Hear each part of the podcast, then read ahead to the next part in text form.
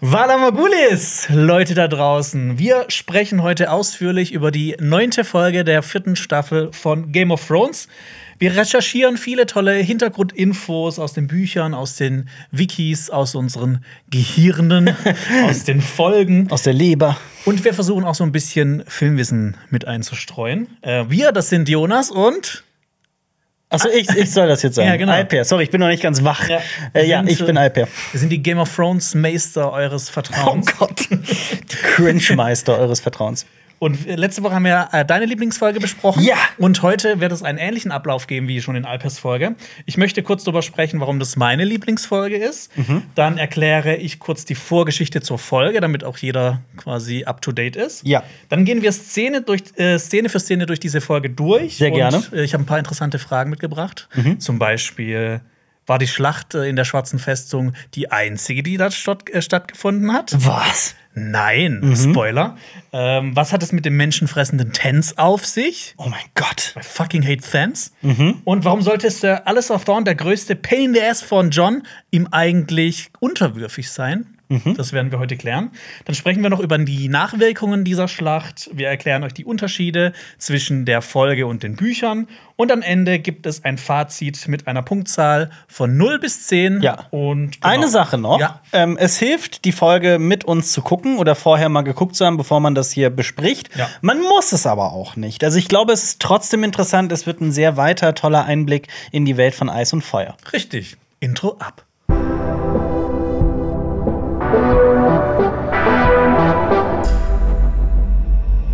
Wir haben auch eine kleine Spoilerwarnung für euch. Ähm, Game of Thrones werden wir natürlich komplett spoilern. Also ihr solltet auf jeden Fall die Serie geschaut haben, bevor ihr dieses Video hier schaut. Oder drauf scheißen, wenn Oder man drauf spoilert. scheißen. Ja. House of the Dragon werden wir in keinster Weise spoilern. Äh, Buchse- äh, Buchwissen setzen wir aber auch nicht voraus. Das Nein. werden wir quasi jetzt auch Dafür sind wir ja da. Ja, sind, dafür sind wir da. Äh, die nächste Folgenbesprechung wird Mittwoch kommen. Nächste Woche Mittwoch. Das wird aber keine Folgenbesprechung, sondern Ein. Fantheoriebesprechung sehr wahrscheinlich, wenn wir es so zeitlich drauf. schaffen. Das wird, das wird absolut geisteskrank. Geisteskrank. Ja, und Äh, ihr solltet uns abonnieren. witzig ihr solltet das. uns abonnieren, damit ihr das nicht verpasst. Ja. Und äh, Alper, ich Ja. habe äh, was mitgebracht. Was denn? Also wirklich was, was physisches? Ähm, Nein, du hast was Lustiges mitgebracht. nein, ich habe was, ich hab was Verbales mitgebracht. Was denn? Goi, goi, Alper. Valyrio munio engos nuis issa. Du lyrisch gelernt? Ja. Was war das? Was hat das bedeutet? Gesagt, Nui Nui? Blut meines Blutes, Alper. Valyrisch ist meine Muttersprache. Oh, schön. schön, wir wollten eine ganze Folgenbesprechung mal auf Valyrisch machen.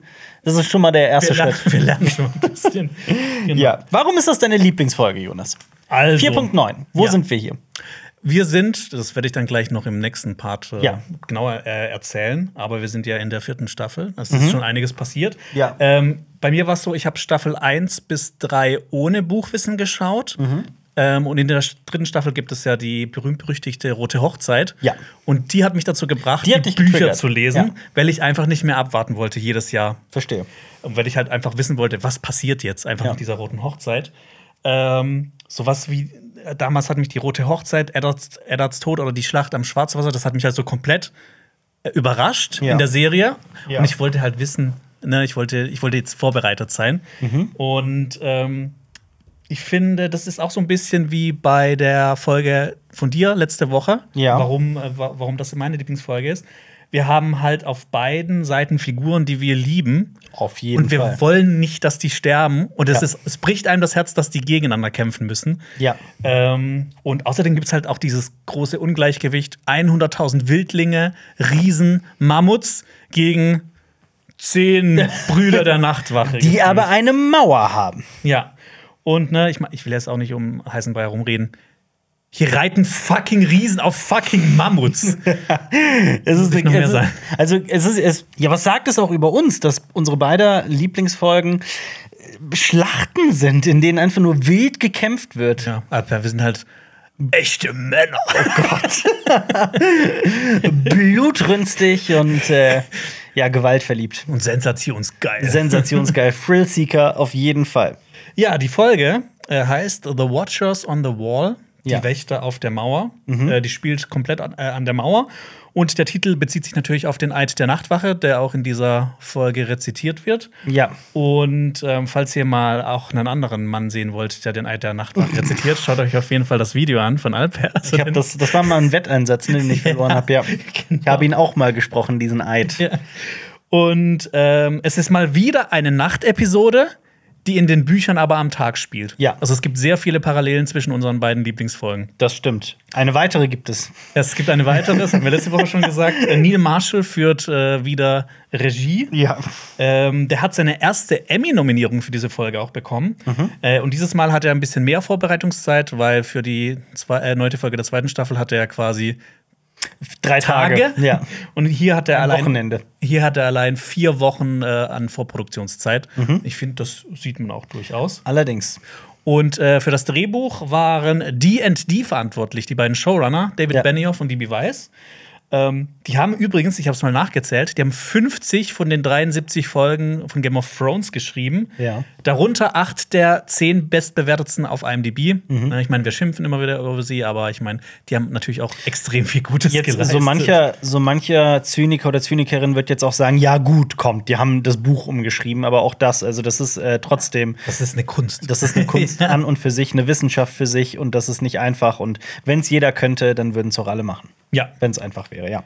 Genau. Deshalb. Ähm, Ich habe noch eine wichtige Frage, Ja. bevor wir da jetzt reinstarten. Wir ähm, sprechen heute auch über eine Figur, über die wir sonst sehr, sehr selten und sehr wenig äh, sprechen. Und da sind wir wieder bei dem Thema deutsche und englische Namen. Nennen wir sie Goldie oder nennen wir sie Gilly? ich habe sie komplett durchgehend Gilly genannt. Ich habe sie komplett durchgehend Goldie genannt.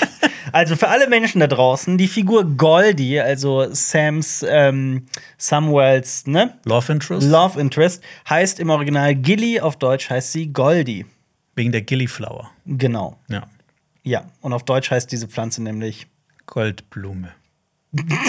Vielleicht. Vielleicht. Wir schauen mal. ja, also, was ist äh, bisher passiert? Ich habe Ja. das ähm, mal ein bisschen zusammengefasst. Mhm. Ähm, aber ich habe es mal so zusammengefasst, dass man auch das theoretisch so komplett aus der Kalten verstehen könnte. Cool. Ähm, die Nachtwache, Alter. Oh, schön. Seit Die 8000 schwarzen Brüder, Genau. die Krähen. Seit 8000 Jahren wachen die Brüder der Nachtwache an der Mauer über die Reiche der Menschen vor der Bedrohung der weißen Wanderer. Und einst war die Nachtwache sehr stolz und hatte Tausende von Männern und äh, viele Burgen zur Verfügung. 19. Genau. Sehr gut, Alper. 100 Punkte. Danke. Und äh, zu Beginn von Game of Thrones bleiben gerade mal so 600 äh, Brüder der Nachtwache übrig. Und das heißt, sie steht kurz vor dem Kollaps. Und Denn nur drei Burgen, unter anderem die Schwarze Festung. Genau, denn die weißen Wanderer kehren zurück. Äh, über Jahrhunderte und Jahrtausende wurden aus denen ja eher so Legenden und Märchen. Ja. Und ähm, so schützt die Nachtwache die hauptsächlich diese Länder im Norden vor den Wildlingen. Ja. Äh, doch mit dem Beginn von Game of Thrones kehren eben diese weißen Wanderer zurück und drohen die Welt ins Chaos zu stürzen. Doch niemand glaubt irgendwie so richtig daran und bis es zu merkwürdigen Ereignissen kommt und immer mehr Grenzer der Nachtwache spurlos verschwinden. Das ist ja ein gutes Stichwort, finde ich. Sollen wir mal kurz darüber sprechen, was man bei der Nachtwache alles werden kann? Weil du hast gerade das Wort Grenzer benutzt. Ja. Die Grenzer sind ja, das sind ja diejenigen, die ausreiten und das Reich auch jenseits der Mauer verteidigen ähm, und so die größte Kampfausbildung genießen. Dann gibt es aber zum Beispiel auch die Baumeister. Zu ihnen zählen Maurer, Schreiner, Maler. Äh, Heimwerkerkönige. Heizungsinstallateure, Holzfäller und Gaswasserscheiße. Bergleute, Gaswasserscheiße. Äh, also alle, die irgendwas bauen, deswegen heißen die auch Baumeister. Äh, nicht Baummeister, sondern Baumeister. Äh, und dann gibt es noch die Kämmerer. Die Kämmerer sind äh, der größte Teil, die kümmern sich quasi einfach darum, dass alles läuft, dass alles organisatorisch innerhalb der schwarzen Festung oder innerhalb der jeweiligen Burg läuft. John zum Beispiel, das ist ja auch ähm, ein ganz großer Teil der Geschichte, ähm, wird ja nicht als Grenzer, wie alle erwarten, eingesetzt, sondern als Kämmerer. Was ihn natürlich sehr verdattert, aber das hatte ja einen Gedanken. Geomont wollte ihn als Kämmerer so als persönlichen Diener quasi bei sich haben, um ihn auszubilden, weil Ja. Jeor Mormont immer in John so seinen Nachfolger gesehen hat. Deswegen Richtig. bekommt John ja auch sogar dieses, also er rettet ja Jeor Mormont, den, den alten Bären, der da Lordkommandant der Nachtwache ist, und bekommt von ihm ja dieses, das, dieses Ahnenschwert, dieses Familienschwert Langklaue, äh, das John auch hier in dieser Folge hat. Das ja auch übrigens mal Jorah Mormont trug, aber Jorah Mormont, als er vertrieben wurde nach Essos, war er so manns genug, das Schwert ähm, Zurückzulassen, zurückzulassen. ja. Genau. Ja, sorry, habe ich dir schon was vorgenommen gerade? Nee, nee, gar nicht. Ähm, ein, ein schöner Exkurs. Und theoretisch gibt es dann noch eine Gruppierung, das sind die, die werden ja oft äh, Wandering Crows genannt. Die wandernden Krähen, die dann Ja. äh, versuchen, neue äh, Brüder der Nachtwache anzuwerben. Stimmt, ja. Die Rekruteure. Ja, ähm, diese mysteriösen Ereignisse, von denen ich gerade gesprochen habe, die führen zum großen Ausmarsch. Ähm, so, der Krieg der fünf Könige ist im vollen Gange. Der hat aber an der Mauer so gar keine Auswirkung, außer dass niemand so wirklich auf diese große Bedrohung jenseits der Mauer sich konzentriert. Ja. Und der große Ausmarsch, das war eine Expedition vom Lordkommandanten der Nachtwache, von Jean Mormont, von dem hast du gerade gesprochen. Und äh, diese Expedition hatte mehrere Ziele. Warum verschwanden Wildlinge, die nahe an der Mauer lebten, aus ihren Dörfern? Was plant Mance Raider, der König jenseits der Mauer? Manke. Ja, Manke Rider. Wo sind die vermissten Grenzer? Zum Beispiel Benjen Stark. Und wie konnten äh, tote Brüder der Nachtwache wiederkehren? Und bei dieser Expedition waren ja unter anderem ein Großteil der Streitkräfte der Nachtwache dabei und auch Jon Snow und Samuel Tarly. Ja. Dieses Unterfangen geht grandios in die Hose. An der Faust der ersten Menschen wird ein Großteil des Trupps von Wiedergängern getötet. Außerdem gibt es eine Meuterei und der Lordkommandant der Nachtwache stirbt, Jean Mormont. Rest in Peace. Ja. Oder Rest in Pieces. ja. Äh, Jon Snow wird äh, von Ygritte und anderen Wildlingen gefangen genommen und Samuel schafft es, einen fucking White Walker, einen weißen Wanderer, äh, zu besiegen und kann äh, damit Gilly Goldie retten. Und wir erfahren dadurch auch, dass äh, weiße Wanderer getötet werden können mit äh, Drachenglas. Genau, das ist auch noch ein wichtiges Element für später. Ja. Also für die Folge ist es eigentlich nicht so wichtig. Die Folge ist ja. wurscht, das Ja. stimmt, aber Ja. äh, für die Handlung von Game of Thrones ist es elementar. Ja, so das Fazit aus dieser ganzen, aus diesem großen Ausmarsch ähm, ist, dass ein Drittel der Brüder der Nachtwache komplett dezimiert wurden, darunter, darunter auch die erfahrensten Männer. Und das ist ja, ich würde sagen, das ist nicht so gut. Das ist eher als Ja. schlecht zu bezeichnen, ja. Genau. Und dann kommt es eben ähm, äh, zum Angriff auf die schwarze Festung. Nämlich Mance Raider wittert jetzt seine Chance. Der König jenseits der Mauer erfährt, dass die Nachtwache große Verluste einstecken musste. Ja. Er will die Mauer gleichzeitig vom Norden und vom Süden angreifen. Und ähm, er will die Nachtwache eigentlich ja nicht auslöschen Ja. oder Dörfer im Norden plündern oder sowas, was halt immer so angenommen wird. Er, es, er führt ja quasi einen Kampf ums Überleben dieser ganzen Menschen im Norden. Ja. Ein Kampf für das freie Volk. Ich hätte zwei Fragen dazu, Jonas. Ja. Ähm, erstens wissen die von den weißen Wanderern, Die Wildlinge? Die Wildlinge? Die wissen von den weißen Wanderern. die kämpfen ums Überleben und Ja. deswegen müssen sie in den Süden. Meine zweite Frage wäre, ich frage jetzt mehr so für das Publikum, weil ich die Antwort drauf kenne, aber ist Manke der erste König jenseits der Mauer oder gab es das in der Geschichte schon ein paar Mal? das gab es schon ein paar Mal, aber es ist jeweils immer in einem, äh, es ist jemals immer gescheitert. ja. Ja. Es, Ähm, es gibt übrigens ja. auch bei dieser Schlacht, wo du von nördlich und südlich äh, sprichst, ich habe mir das, ich habe wirklich damit gestruggelt, weil ich ähm, diese Folge ja so quasi aus dem, aus dem Blauen geguckt habe und auch einfach so drin. Ich habe mir jetzt nicht noch mal äh, alle vier Staffeln vorher angeguckt, dafür war die Zeit gar nicht da. Ähm, aber klar, ich habe die Folgen natürlich auch Staffel 4 habe ich schon einige Male gesehen. Ähm, ich musste mir das noch mal so vor Augen führen, okay, wo ist noch mal an der schwarzen Festung was? Und wir haben im Prinzip in dieser Folge fünf Schauplätze. Wir sind jenseits, also ich gehe mal von Norden nach Süden. Wir sind jenseits der Mauer im Norden. Wir sind auf der Mauer, wo John zum Beispiel anfangs ist. Dann sind wir in der schwarzen Festung im Hof und teilweise auch ne, in, dieser, in diesem Schankraum und auch im Lagerraum und so. Ja. Genau. ähm, dann sind wir am Südtor und mit Südtor ist ja wirklich gemeint, also die schwarze Festung ist ja südlich von der Mauer, so im Süden, da so dran gebaut. Und da fährt der Fahrstuhl ja auch hoch und runter. Und äh, südlich von der Schwarzen Festung ist halt dieses Südtor, das die Schwarze Festung verbindet mit dem Königsweg. Dieser Königsweg führt über Winterfell bis nach Königsmund und Sturmkap. Und dann sind wir sogar auch noch theoretisch südlich der, der, der, des Südtors, weil halt Ygritte und Tormund und so weiter sind ja alle ne, unterwegs gewesen. Die kommen ja von Mulwarf, von Ja. Molestown, einem Dorf, das sie ähm, überfallen haben. ja. Wo auch äh, Gilly Goldi auch noch. Gilly Goldi. Wo Gilly Goldi Sehr noch guter Name. herkommt. Ja. Äh, genau, wo war ich gerade? Genau, der wird seine Chance. Äh, John wurde ja gefangen genommen. Ähm, der schließt sich dann ja auch so vordergründig seiner Sache an. Mhm. Ähm, geht dann auch mit Ygritte und den Tens und mit Tom und zusammen über die Mauer, verrät die dann aber und kassiert dafür einen Pfeil ein. Von Ygritte. Von Ygritte. Ja. Und die ist deswegen sehr sauer auf ihn. Ja. Ähm, er kommt schwer verletzt in der schwarzen Feste an und kann seinen Brüdern von Manses Plan erzählen. Sonst hätten die einfach diese Burg wahrscheinlich einfach so überrannt. Ja. Und die Schlachtvorbereitungen beginnen und somit starten wir in die Folge. Ins HBO-Intro. Ich wette, du hast zu HBO erneut einen Fun-Fact mitgebracht. Und herzlich Ja, willkommen zu der Folgenbesprechung der neunten Folge der vierten Staffel. Wie random ist das? Jonas, was für einen HBO-Fun-Fact hast du denn heute mitgebracht? Also, damit leider die HBO Fun Facts leider so ein bisschen ausgehen, Oh. berichte ich jetzt immer wieder über Fun Facts zu Serien, die HBO Das zum ist Beispiel völlig okay. Finde ich, finde ich, finde ich okay. Aber welcher, welche Serie heute? Ähm, es ist eher ein Unfun-Fact. Und zwar äh, Westworld, die große Serie, wurde jetzt Ja. nach vier Staffeln abgesetzt. Ja. Die vierte Staffel ist die letzte. Und äh, die, der Fun-Fact dazu: Die Showrunnerin Lisa Joy hat äh, von vornherein gesagt, wenn das passieren würde, Mhm. also dass äh, die Serie abgesetzt wird, dann teilt sie auch das Ende der Story mit, auch wenn es nur ihre Notizen sind auf einem Blatt Papier. Ja. Ähm, aber ich hoffe trotzdem noch, dass die Serie vielleicht gerettet wird, weil ich gucke das gerade auch. Ja. Und gerade in der vierten Staffel wird es wieder sehr interessant. Aha. Ja. Okay. Dann kommen wir zum Ins Intro. Ja, ins Intro. Ja. Ähm, Also normalerweise ja. ne, reist man ja die verschiedensten Orte ab, in denen äh, die, die Folge spielt. Aber das ist hier natürlich nicht der Fall, weil wir ja wirklich nur im Norden sind. Ähm, wir haben aber folgende Stationen. Wir gehen von Königsmund aus nach Meidengraben, über Winterfell bis an die Mauer und dann rüber ab auf den anderen Kontinent nach Essos zu Bravos und Marine. Also das Ja. sind dann so die Aufenthaltsorte aller Figuren.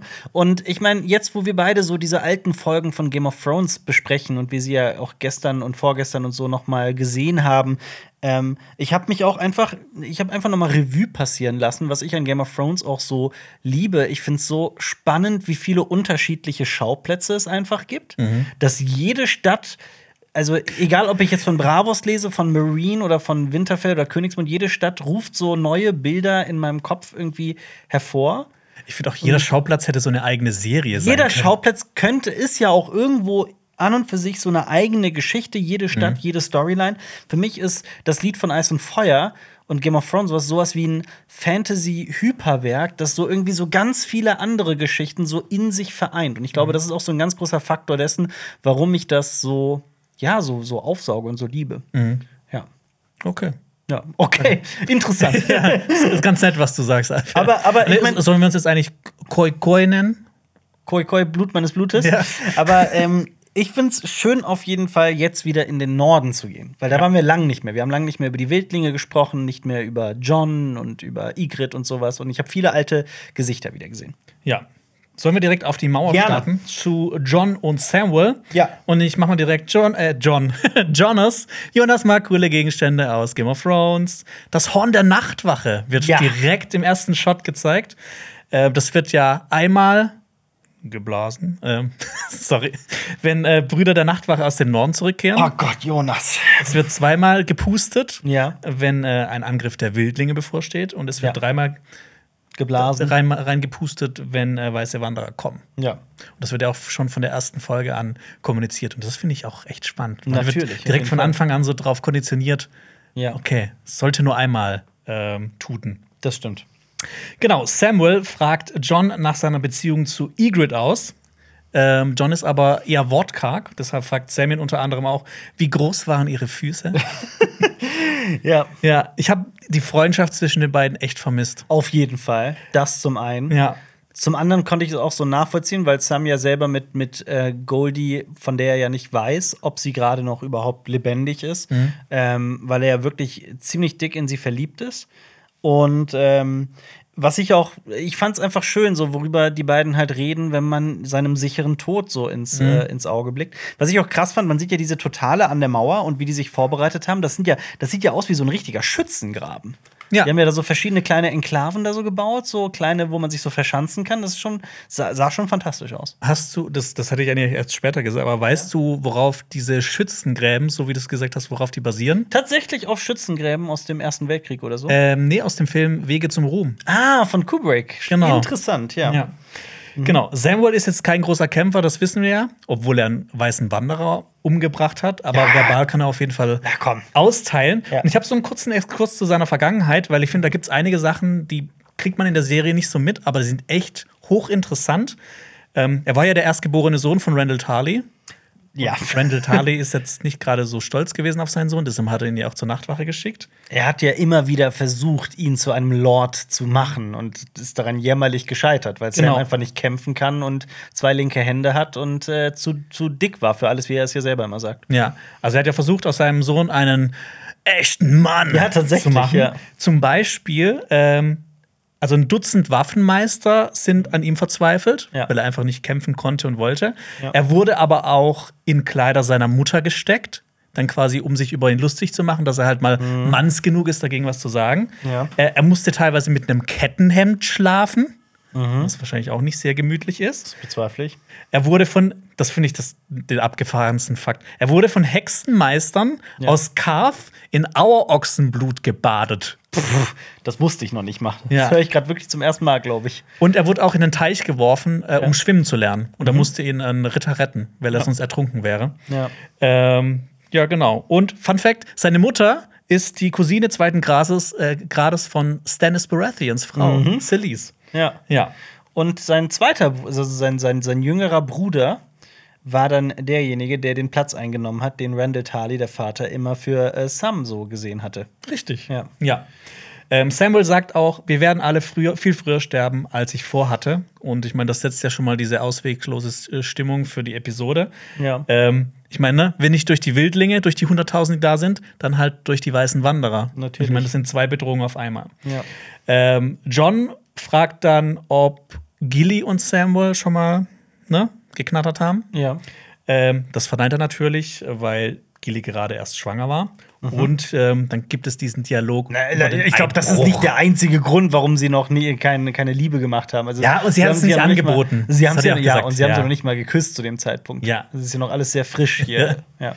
Genau, nämlich ähm, Und er argumentiert mit dem Eid der Nachtwache Genau, und sagt, Nachtwache. und sagt, der, also wir gehen ja immer von dem absoluten Zölibat aus, dass Brüder, Brüder der Nachtwache keinen Sex haben dürfen und Mhm. keine Frau nehmen. Das, der Sam zitiert dann den Eid: Ich will mir keine Frau nehmen und keine Kinder zeugen. Also schließe dieser Eid Sex tatsächlich gar nicht ein. Also er findet Ja. ein Schlupfloch ähm, im Eid der Nachtwache. Genau. Und ähm, ich meine, wahrscheinlich hätte dieser Eid das auch gemeint, aber die wollten halt nicht schreiben, hey, du sollst nicht bumsen, Dude. Oder sowas.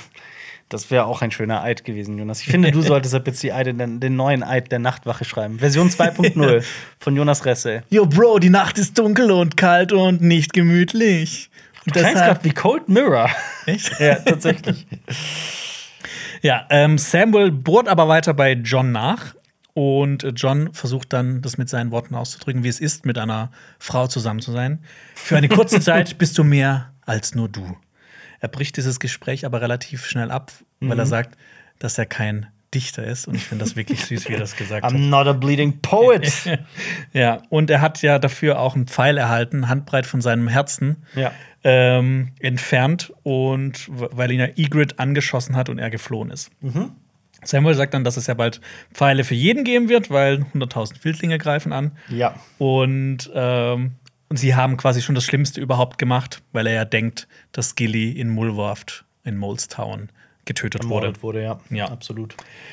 Ähm, John schickt dann Sam zum Schlafen und übernimmt seine Wache. Mhm. Ich mag das immer sehr, wenn so Worte ausgesprochen werden, die immer so eine doppelte Bedeutung noch haben. Mhm. Warum? Wache? Nachtwache. Also er, er übernimmt die Wache der Nachtwache. Hä? Ja, er be- übernimmt die Wache von Sam. Und Nachtwache Ja. steckt ja auch in. Also Wache steckt ja auch in Nachtwache. Ja, aber das ist ja nicht doppelt, das ist ja dasselbe Wort. Also auch Also, dieselbe- Mann, ist doch nachts davor. also, Moment, er übernimmt die Nachtwache eines Bruders der Nachtwache. So. Ja, okay, ja. Ja, gut, aber Ja, Wache bedeutet ja in dem Fall beides dasselbe. Aber, Aber okay. ich meine, Aber okay. Weißt du nicht, wie ich meine? Das, das, ne, ich meine, das ist einfach so ein random Gespräch und es ist trotzdem äh, bedeutet es, ne, dass er, dass er, das ist die Nachtwache und Ja. er übernimmt die Wache von ihm. Also das hat immer so was Doppeldeutiges. Er übernimmt seine Wache. Ich verstehe, glaube ich, was du meinst. Nee, ich glaube nicht. Du siehst nicht so aus, als ob du das verstehst. Also, das ist halt auch keine, also es ist auch keine Absicht gewesen. Ich glaube, im Englischen sagen die was ganz anderes im Originalton. Bin mir gerade nicht sicher, was die da sagen, aber nee, dass, die, dass er seine Watch übernimmt. seine Watch. Wie die Night Night's Watch. Ja, okay. Ja, okay. Ja. Komm, Mann, komm, ey. komm, sollen wir zur Eule kommen? Ja, zur Eule. Hast, Ja. hast du das auch gelesen, was mit der Eule ist? Dass, ähm, dass viele Takes gebraucht hat, dass das kein CGI war und dass Neil Marshall kurz davor war, das Handtuch zu werfen und eine computergenerierte Eule zu erzeugen. Und dann aber im letzten Anlauf quasi ist die Eule doch da gelandet, wo sie landen sollte. Denn eine Eule landet auf dem Gebälk und äh, es ist nicht nur irgendeine Eule, nein, diese Eule, und das ist zum Glück mal keine Fantheorie, da ist tatsächlich mal jemand reingewalkt. Ja. Nämlich, und das ist quasi dann das Verbindungsstück zu der nächsten Szene, wir sind nämlich südlich der Mauer. Diese Eule ist quasi ein Scout, ein Kundschafter für einen Ten. Genau. Soll man Then sagen oder so, so mehr Tens sagen? Ich sag Ten, du sagst Oh nee, lass, lass, lass sagen wir einfach Tens. Tens, ja. Ich liebe nur die Szene von Tormund, wo er sagt, Thans. I fucking hate Thans. Ja. Ähm, genau, also die, die, die paar Wildlinge hier, das ist so eine Gruppe von Wildlingen, die sitzen am Lagerfeuer und bereiten sich ebenfalls auf die Schlacht vor. Und äh, ja, sie sind südlich, weil sie eben Mulwaft angegriffen haben und sie Ja. nehmen quasi die schwarze Festung in die, in die Mangel. Ähm, Ich habe noch eine, einen kurzen Exkurs, weil ich es ganz interessant fand, äh, zum Thema Warge bzw. Leibwechsler. Habe ich auch und ich Okay. habe sogar auch noch einen für Tens und ich habe sogar noch einen Ja. für den Magna der Tens. Lass mal alles machen, das ist alles super Genau das gleiche habe ich auch. Ja, natürlich. Wir sind, wir verbringen so viel Zeit miteinander. Also, Zum Waage. Wagen. Beziehungsweise Leibwechsler, das sind ja Menschen, die in die Gedanken von Tiere eindringen können. Oder die, Menschen. Oder Menschen und die kontrollieren können. Ähm, das beeinflusst aber auch die Persönlichkeit von beiden Seiten. Das heißt, ne, auch die Tiere beeinflussen den Walk an Ja. sich.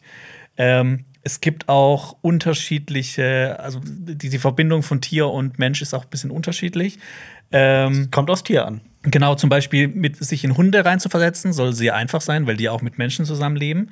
Äh, Wölfe sollen schwieriger sein, man kann sich mit denen anfreunden, man kann sie brechen, aber man kann die nie vollkommen äh, kontrollieren. Ja. Ähm, Vögel sollen verlo verlockend sein, ähm, weil manche Leibwechsel halt dann nur noch fliegen wollen, weil das halt so ein tolles Gefühl ist. Ähm, Katzen sind eitel und grausam. Das fand ich irgendwie schade. Ja. Katzen. Ähm, die kann man nur kontrollieren. Also kontrollieren kann man sie nicht, nur zwingen. Und ähm, es wird auch gesagt, dass wenn man Elche und Rehe oder sowas quasi in die hineinwalkt, das sind halt Beutetiere und das soll jemanden feige machen. Ja. Das ist ja auch was, was ähm, geschichtlich ähm, dieses Walken, das Gestaltwandeln, ist ja etwas, was dem Norden, äh, sorry, draußen ist sehr viel Martinshorn, ähm, was den, den, dem Norden vorenthalten ist quasi. Also das steckt ja auch da in der Geschichte. Die Kinder des Waldes haben das ja irgendwie auf die Landkarte gebracht. Die Grünseer waren ja so sehr große, äh, sehr krasse Walks. Ähm, die Stark-Kinder sind angeblich alle, haben angeblich so einen gewissen Draht zum Walken, sind alle irgendwie in der Lage, das eigentlich in irgendeiner Form zu machen, auch wenn das ähm, vier der fünf halt nicht tun. Also fünf Oder der so sechs. unbewusst tun die das. Ja, Ja, weil Bran zum Beispiel hat äh, gerade als der ähm, den seinen als die Schattenwölfe kommen und er äh, Sommer hat seinen Schattenwolf hat er seine dessen Träume geträumt. Mhm. Das ist irgendwie auch sehr schön. Ich fand das auch in den Büchern immer mega spannend, weil das ja auch immer, auch in der Serie, weil die immer so doppeldeutig sind und weil da teilweise auch so, so Foreshadowing sind, was passieren wird. absolut.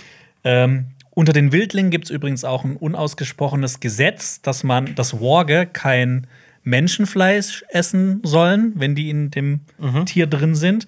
Und man soll auch nicht mit anderen Wölfen ähm, Sex Geschlechtsverkehr haben. Und man soll nicht in, andere, in Menschen sich wargen. Genau. Es gibt ja in den Büchern diesen einen, ähm, so ein paar Seiten, wo, ich will es jetzt nicht spoilern, aber wo genau das passiert. Und in der Ähm, Serie auch mit Hodor. Ja, das Ja. stimmt, mit, mit Hodor, genau. Aber es gibt auch diesen einen Teil, wo ähm, äh, ein, ein Skin-Changer in einen anderen Menschen sich versetzt und die Art und Weise, wie es geschrieben ist, wie diese Persönlichkeit in den Verstand eindringt, Mhm. ist, äh, das war für mich eine der stärksten Sachen, die, die George R. R. Martin je geschrieben hat. Mhm. Das hat mich damals so richtig so, es hat mich schockiert. Ja, du sprichst von ähm, Varamir Sechsleib. Der ist auch eine dieser äh, Figuren, aus deren Perspektive das erzählt wird. Ja. Der ist Sechsleib, nicht ohne Grund. Der kontrollierte drei Wölfe, Ja. einen Schneebären, eine Schattenkatze und einen Adler. Ja. Also der war schon einer, das wäre quasi so Bundesliga. Ein Super Walk, ja, auf jeden Fall, ja. Das ist der Messi. Der Lionel Warger. Messi der, des, des Wargens, ja. Ja, Absolut. Und äh, zum Thema Tod, das ist auch ganz spannend, weil das ja auch dann auf manche Fantheorien anspielt, die wir dann Auf auch nächste Woche Fall. besprechen werden. Ja. Äh, wenn ein Leibwechsler stirbt, bleibt ein Teil von ihm in seinem Tier, beziehungsweise den Tieren, die er kontrolliert hat.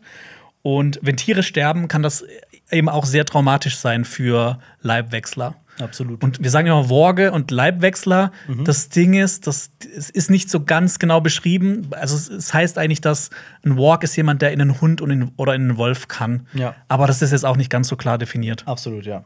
Ja. Ja, es soll ja auch mystisch bleiben und da soll ja auch nicht alles beantwortet werden, auch wie es funktioniert und so. Keine Midichlorianer, bitte. Ähm, genau, aber wir hatten noch eine Sache, um das kurz zu klären. Ja. Äh, Es gibt ja dieses unausgesprochene Gesetz, dass man nicht äh, kein Menschenfleisch als Tier isst. Mhm. Aber so, hä, aber die, die Tens, die essen doch Menschenfleisch, die ganze in Mhm. der Serie. Das ist eine Erfindung der Serie. Ja. In den Büchern essen die kein Menschenfleisch. Wo, aber das wird auch über die behauptet. Dass, also es gibt Leute, glaube ich, die das vermuten, dass sie das tun, oder? Ah ja, aber das ist nicht so explizit wie in der Serie, wo du wirklich so eine, In, wo so man das sieht. Ja, wirklich, ja. Okay. Ja, lass doch dann über die Tens reden. Wer sind denn diese Tens? Diese komischen Glatzköpfe mit den, mit diesen, wie nennt man das, mit diesen pulsierenden Venen am Kopf, diesen Narben. mit diesen Narben, was auch immer das ist. Narben? Ja, die Tens. äh, genau, das sind die Bewohner von Ten Alper. Dankeschön. Nächstes Thema.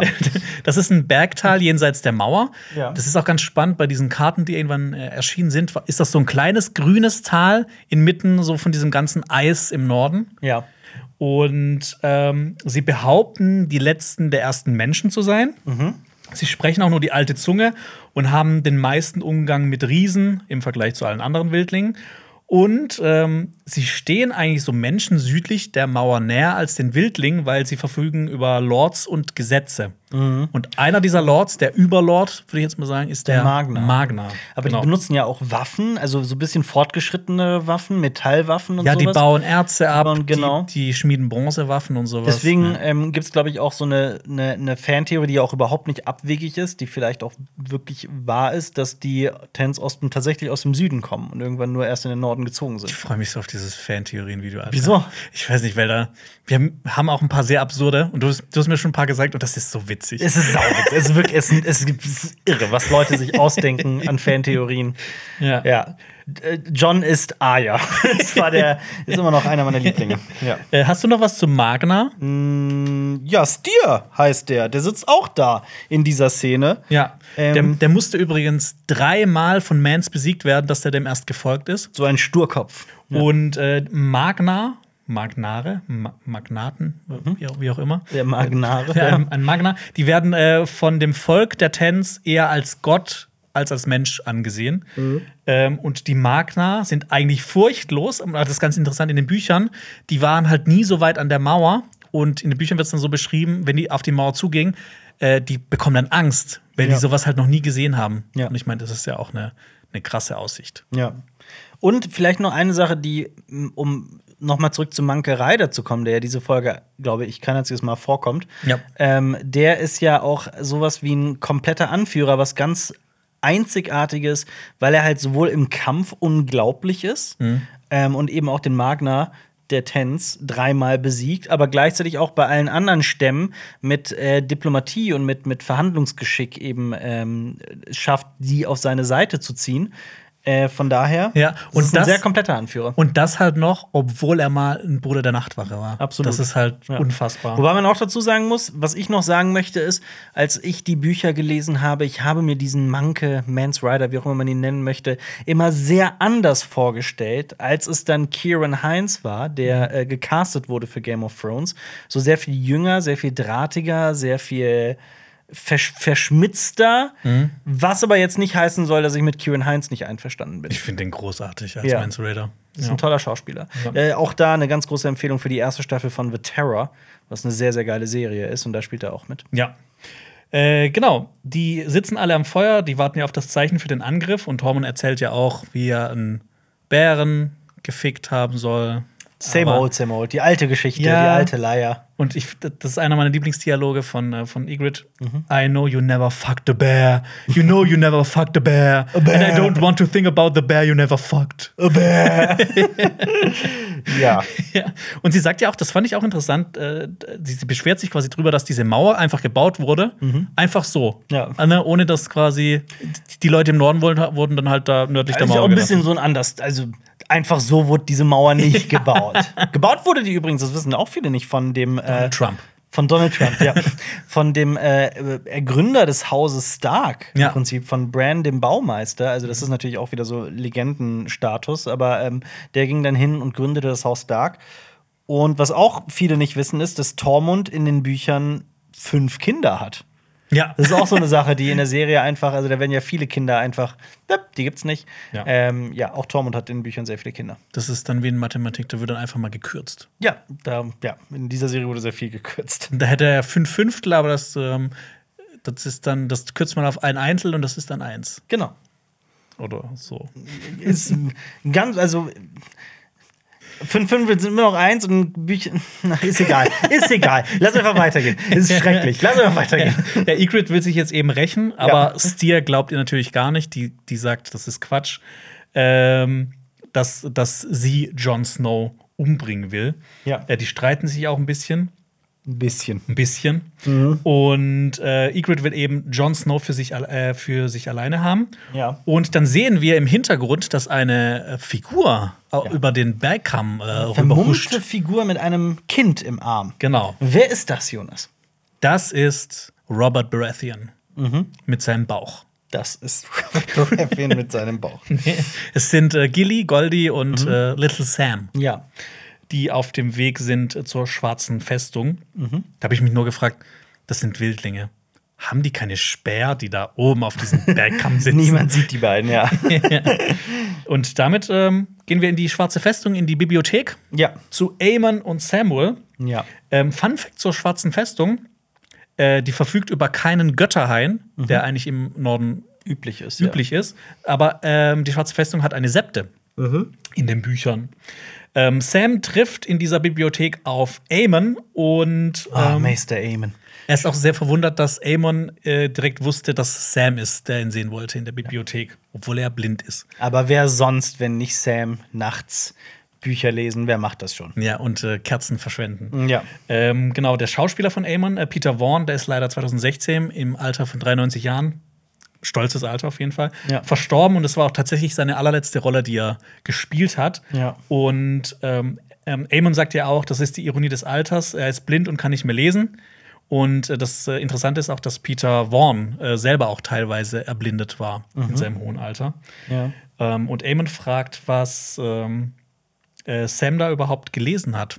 Ähm, übrigens, Aemon, einfach kurz, das ist der Bruder von einem Targaryen-König, von Aegon V., der der selber auch König werden können. Ja. Und er ist der Urgroßonkel von Danny. Und sein Ur-Ur-Uropa ist Visiti, Viserys Targaryen. Viserys. Hast du viermal Uhr gesagt?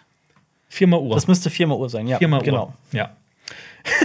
das Ja, nee, hat weiß- sich so, hat sich nein, so im Kopf nein, gedacht, nein, so, ah, ja, auf ja, gar keinen Fall, auf gar keinen Fall. Nein, nein, nein, ich weiß das nur ganz zufällig, weil wir ja vor zwei Wochen ein Kommentare, Kommentiervideo gemacht haben und jemand explizit danach gefragt hatte und ich das nochmal nachgeguckt hatte. Und es ist halt, ich habe mir nur gemerkt, es war viermal Uhr. Ja. Ja. Aber ich liebe, dass diese Verwandtschaftsgrade so von Figuren so ähm, zu, rauszufinden. Ja, das stimmt. Und bei den Targaryens ist es ja eh, dieser gesamte Stammbaum ist ein Kreis. ja.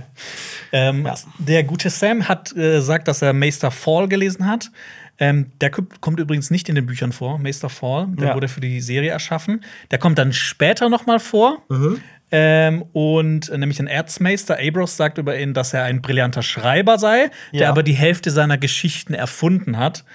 Ähm, und er hat hier quasi anscheinend auch Quatsch über Wildlinge geschrieben, weil, wie es Aemon schon sagt, der war nie näher an Wildlinge als in der Schwarzen Festung. Absolut. Ja. Und behauptet halt, oh, die Wildlinge sind schrecklich, die machen die krassesten Foltermethoden und Sam versucht halt rauszufinden, was sie mit äh, Goldie machen könnten und äh, liest da ganz schön viel Bullshit. Das ist so, als würde er so manche äh, ähm, irgendeinen Twitter-Thread lesen oder sowas. ähm, als wäre er in irgendeiner Telegram-Gruppe unterwegs. Aemon sagt dann was sehr Schlaues. Ähm, Stell dir mal vor, was die Wildlinge sich äh, über uns erzählen. Ja. Und das finde ich auch immer sehr interessant, weil ich meine, Ganzheitlich denken, Perspektiven, Perspektivwechsel und so. Ja. für die Wildlinge sind die Nachtwache halt die Bösen und Absolut. für die Nachtwache sind halt die Wildlinge die Bösen. Das ist wie bei, äh, ähm, wie bei Anakin Skywalker. Aus meiner Sicht bist, sind die Jedi das Böse. Aus meiner Sicht sind die Jünglinge richtig böse. genau. Lass die abschlagen. Absolut. Und Eamon sagt einen Satz, der sehr wichtig ist für diese äh, ganze Serie: Liebe ist der Tod der Pflicht. Das sagte er Eamon ja auch schon zu Jon Snow.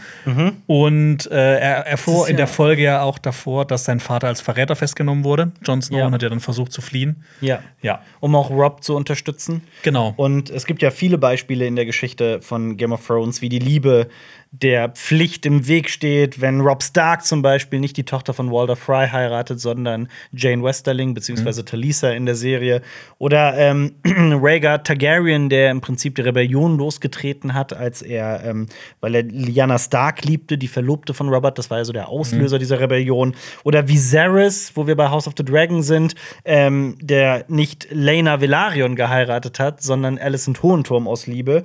Ähm, also es gibt sehr, sehr viele Beispiele, wie die Liebe so dem der Pflicht in den, ne, also äh, im Weg steht. Ich finde aber auch, nachdem ich all das gesagt habe, dass Eamon, ich hatte den gar nicht mehr so melodramatisch und kitschig in Erinnerung. Aber ja, Ja, Sam behauptet aber, dass er Gilly natürlich nicht liebt, aber Aemon weiß, dass das Quatsch ist. Ja. Ähm, er hat es schon gehört, als äh, Sam sie, äh, äh, Sam sie, ja. als Sam Gilly das erste Mal mitgebracht hat. Und ähm, er sagt Gut, auch, Sam ist auch nicht gut darin, das zu verstecken. Nee, also ähm, und Eamon sagt, dass er früher auch geliebt hat, was Ja. ich auch irgendwie schön fand. Und er fragt dann auch, weißt du, wer ich, weißt du eigentlich, wer ich bin, was ich hätte sein können? Ja. Don't you know who I am? Ähm, äh, und äh, er lernte als Aemon Targaryen viele Mädchen kennen. Und er sagt auch, eine Frau gelang es, seine Zuneigung zu bekommen. Und da gibt es auch Theorien, wer das alles sein könnte. Ja. Zum Beispiel, das lese ich ganz oft im Internet. Ähm, es gibt eine Theorie, dass er was mit Olenna Tyrell gehabt, äh, gehabt haben soll. Das würde ich aber als kompletten Bullshit abstempeln, weil sie auch 30 Jahre jünger ist als er. Und er war quasi schon Ja. Meister, als die überhaupt dann irgendwas zu Ja. sagen hatte. Unwahrscheinlich. Und ähm, dann bin ich auf eine Theorie gestoßen. Das wäre was für nächste Woche, Ja. Dass Meister Aemon der Vater von Craster ist. dass, er auch seine, dass er seinem Gelübde auch nicht so treu war. Manchmal habe ich wirklich das Gefühl, dass Menschen irgendwie so einen Hut haben mit ganz vielen Zetteln darin, wo Namen drinstehen. Und dann ziehen die den ersten Zettel raus, dann ist das irgendwie Meister Aemon. Und dann denken die so, ist der Vater oder das ist ein zweiter Zettel. Und dann wird ein dritter Zettel gezogen und das ist dann, dann steht darauf äh, Craster, weiß ich nicht, weil das ist so irre, was da teilweise behauptet wird. Aber ich finde, das, das ist auch eine, ein schönes. Also so, wobei, das wäre eigentlich auch ganz spannend. Ne? Ich meine, in der Serie wird erzählt, dass der Sohn von Aegon dem Fünften, also dem Ja. Bruder von Aemon, dass das Aerys der Zweite war, einer der schlechtesten Könige. Ja. Und vielleicht ist ja der quasi der, auch so das, das Kind von Aemon Targaryen Craster, das Ekel. Oh Gott, also. Damit wäre Wow. er der, der Opa von Gilly. Ja, das stimmt. Jonas, bitte. Ja, und ich habe noch eine Theorie gelesen. Ja. Old Nan war sein Love Old Nan Ja. aus Winterfell. Aus Winterfell. Die Brandy Geschichten erzählt. Old Nan Ja. Wahrscheinlich einfach, weil sie alt ist. halte ich ebenfalls für Ja, unwahrscheinlich. vollkommen, vollkommener Bullshit. ähm, Fun Fact übrigens, ähm, als ähm, sein jüngerer Bruder, also von Aemon, Ja. Aegon König wurde, ging er an die Mauer, weil er nicht in möglichen Verschwörungen gegen seinen Bruder teilhaben wollte, weil er ja theoretisch auch König hätte werden können. Absolut. Und er ging an die Mauer und hat da brennenden Strom mitgenommen, Ja. aka Blutrabe, aka, der siebenschultrige. Nee, äh, Wombat. Wombat. Genau. Ja. genau. Und ähm, er will jetzt aber nicht in Erinnerungen schwelgen, Aemon, sondern er schickt Samuel ins Bett. Der dreieugige Rabe übrigens, Ja. für alle, die unseren Running Gag nicht kennen. Und äh, Alper, Ja. Aemon pustet eine Kerze aus. Und da wollte ich dich fragen, was macht das mit dir? Du bist doch der, der Herr der Kerzen. Ja. Was das mit mir macht? Ja. Findest du Äh, das ich cool oder finde- findest du das irgendwie. Also turn dich das eher an oder turn dich das eher ab? Es tönt mich an. Ich finde das Ja. sehr, sehr cool. Ich finde, das ist eine sehr, sehr äh, schöne, ähm, gefühlvolle Art, eine Szene zu beenden, Mhm. indem eine Kerze ausgeblasen wird. Das fand ich irgendwie sehr poetisch und sehr metaphorisch sehr schön. Es, es gibt ja auch, ähm, nach Ansicht von ganz vielen Leuten, gibt es einen Schnitt Mhm. aus Lawrence von Arabien, der der beste überhaupt sein soll. Mhm. Und da pustet auch Lawrence eine Kerze aus und ähm, quasi die nächste Szene ist dann die Wüste. Ah, ja, schön. Ja. Oder auch, ähm, es gibt ja auch die Szene aus, äh, ähm, also der Originalfilm, wo das fair ist, ist in den Fesseln von Shangri-La. Der ist irgendwie aus den 30ern oder 40ern. Den Film habe ich sogar gesehen, obwohl der noch nicht mal komplett erhalten ist. Und darauf bezieht sich George Lucas in Star Wars mit Yoda. Das ist nämlich die Todesszene von Yoda. Und da wird, wird da nicht, geht da nicht auch eine Kerze aus? Ich bin mir gerade nicht ganz hundertprozentig sicher in äh, Episode 5. Die Zündkerze vom X-Wing vielleicht. Nein, ich rede von einer echten Kerze. Und das ist nämlich auch in den, Fest bei, in den Fesseln von Shangri-La reist so eine Gruppe von Menschen in so ein, also stürzt ab mit dem Flugzeug in so einem fernen Königreich, Shangri-La, das so sehr mystisch ist, wo die Leute so irgendwie super alt werden und so. Und da gibt es halt diesen Guru, diesen Oberchef, der halt hunderte von Jahre alt ist und der verstirbt dann auch. Und dann geht diese Kerze so ganz langsam aus. Und äh, ja, das ist darauf hat sich, das hat äh, George Lucas zitiert. Ist schön. Auf jeden ist Fall. schön. Ich finde es eben mega spannend, wie sich Filme auf Filme zitieren und dann zitieren sich irgendwann Filme auf andere Filme und das ist dann immer so ein So ein Circle so eine. Kaskade. Ja. Ja, ja, absolut, ja. Ähm, gehen wir in den Innenhof. ja, unbedingt. Ja, genau. Ähm, zu Samuel Gilly und Pip. Ähm, Pip Er hört, will, ne, er hört eine Diskussion am Tor. er hört eine Diskussion ja. am Tor. Pip will ihm, ihm, ihm irgendjemand nicht reinlassen. Mhm. Aber Sam schreitet ein und schreit Pip sogar an. Und da sehen wir auch die Figurenentwicklung von Sam, der eigentlich am Anfang so ein Angsthase war zum selbstsicheren Mann. Und was ich auch mega spannend fand, jetzt noch mal, als ich die ganze Folge geschaut habe, Sam ist auch der ruhigste während der kompletten Schlacht, obwohl er sich früher wahrscheinlich in die Hose geschissen hätte. Ganz im Gegensatz zu Pip, der sehr, sehr große Angst hat. Mhm. Und ähm, das Pip, ich habe auch einen kleinen Exkurs zu ihm mitgebracht, wenn du möchtest. Zu Pip? Pip, der eigentlich Pippa heißt, Mhm. ähm, der hat sich ja auch dann in der Geschichte von Game of Thrones mit John angefreundet und auch mit Gren zum Beispiel, dem anderen Bruder der Nachtwache und auch mit Ed und so und mit Sam. Ähm, der ist klein in den Büchern, hat der so riesige Segelohren. Mhm. Die hat der hier in der Serie natürlich nicht. Der war mal ein Schauspieler, ein Schausteller und reiste durch ganz Westeros. Und der schloss sich der Nachtwache zeitgleich mit John an. Warum aber, das weiß man nicht so genau. Ja, in der Serie wird, also in den Büchern weiß man es nicht genau, in der Serie wird es ja so erzählt, dass er einem Lord so sexuell gefällig sein sollte. Er hat sich geweigert. Dann hat der Lord äh, behauptet, dass er ihn bestohlen hätte. Und dann hätte er sich entscheiden sollen, Hand ab oder zur Nachtwache. Und er hat sich ging für die Nachtwache. Nachtwache entschieden. Ja. Ja. Wie hättest du dich entschieden? Äh, Nachtwache wahrscheinlich, ja. Ja. Stimmt, du warst ja auch schon mal an Karneval als Jon Snow verkleidet. Ne? Das stimmt, ja. Ähm, genau, ähm, Gilly ist äh, Crasters jüngste Tochterfrau. Mhm. Und äh, Fun Fact: In den Büchern wird ihr Sohn nicht Sam genannt oder sowas, sondern Monster. Äh, weil beim freien Volk ist es auch so, dass man denen nicht so früh Namen gibt, weil das Unglück bringen soll. Ja. Und wir wissen ja auch, dass Monster fast ein weißer Wanderer geworden wäre, was ich auch mega spannend finde. Allerdings, ja. Ja, ähm, Weil Craster nämlich alle männlichen Söhne mit seinen Tochterfrauen, mit denen es ja auch so richtige, das sieht man ja auch in der Serie nicht, es gibt ja so richtige Hochzeitszeremonien mit den Töchtern. Also der heiratet die ja wirklich in so größeren Zeremonien und die männlichen Nachfolger werden halt den weißen Wanderern übergeben als Zoll, ja. als Tribut. Ja. Schutzgeld, was, auch immer. wie Was der Sohn von Aemon so alles angestellt hat, ne? Jonas. Don't make it a thing. ja. Ja, aber äh, Pip macht natürlich dann das Tor auf. Äh, Samuel und Gilly umarmen sich und Sam verspricht, überall dahin zu gehen, wo Gilly hingeht. Ja. Doch dann erschallt ein Horn, es wird zweimal geblasen, die Wildlinge greifen an. Und Pip guckt voller Sorge. Und wir haben mal wieder, wo wir, wenn wir zum Thema Dramaturgie kommen, die übliche perfekte Struktur. Das ist kein Zufall, das möchte ich nur expliziter sagen. Das erste Viertel, der erste Akt ist beendet und da gibt es einen ganz klaren Punkt, an dem man das erkennen kann. Es geht um den Angriff der Wildlinge, das Horn erklingt und wir starten im, in, den, in den zweiten Akt. Genau, wir gehen wieder auf die Mauer. Wir sehen die Eule, die sitzt immer noch oben auf der Mauer. Und ähm, Fun Fact: Eulen können ihren Kopf um 270 Grad drehen. 270 Grad. Crazy. Ähm, die fliegt dann weg. Das heißt, wenn ich nach vorne gucke, einmal 180 Grad komplett nach hinten und dann noch mal weiter nach rechts. ja, also quasi, das ist dann, wenn du, wenn du einmal deinen Kopf links rumdrehst, Aber das nach so, als ob rechts du nach guckst. rechts guckst. Genau, aber nach rechts guckst, ja. Ja. Crazy. Ähm, ja, Kannst du das auch? Ja, war, War- war- fast. war gut, fast, oder? Ja. Ist krass. Das, Boah. du hast nicht mal die 90 Grad geschafft. Geil. Ja. Okay, das ist nur ein kurzer Schnitt. Wir gehen dann wieder ins Lager vor der schwarzen Festung. Ähm, der Ten Walk sagt, es ist soweit. Äh, die Wildlinge machen sich zum Kampf bereit und wir gehen auch direkt wieder auf die Mauer. Ja.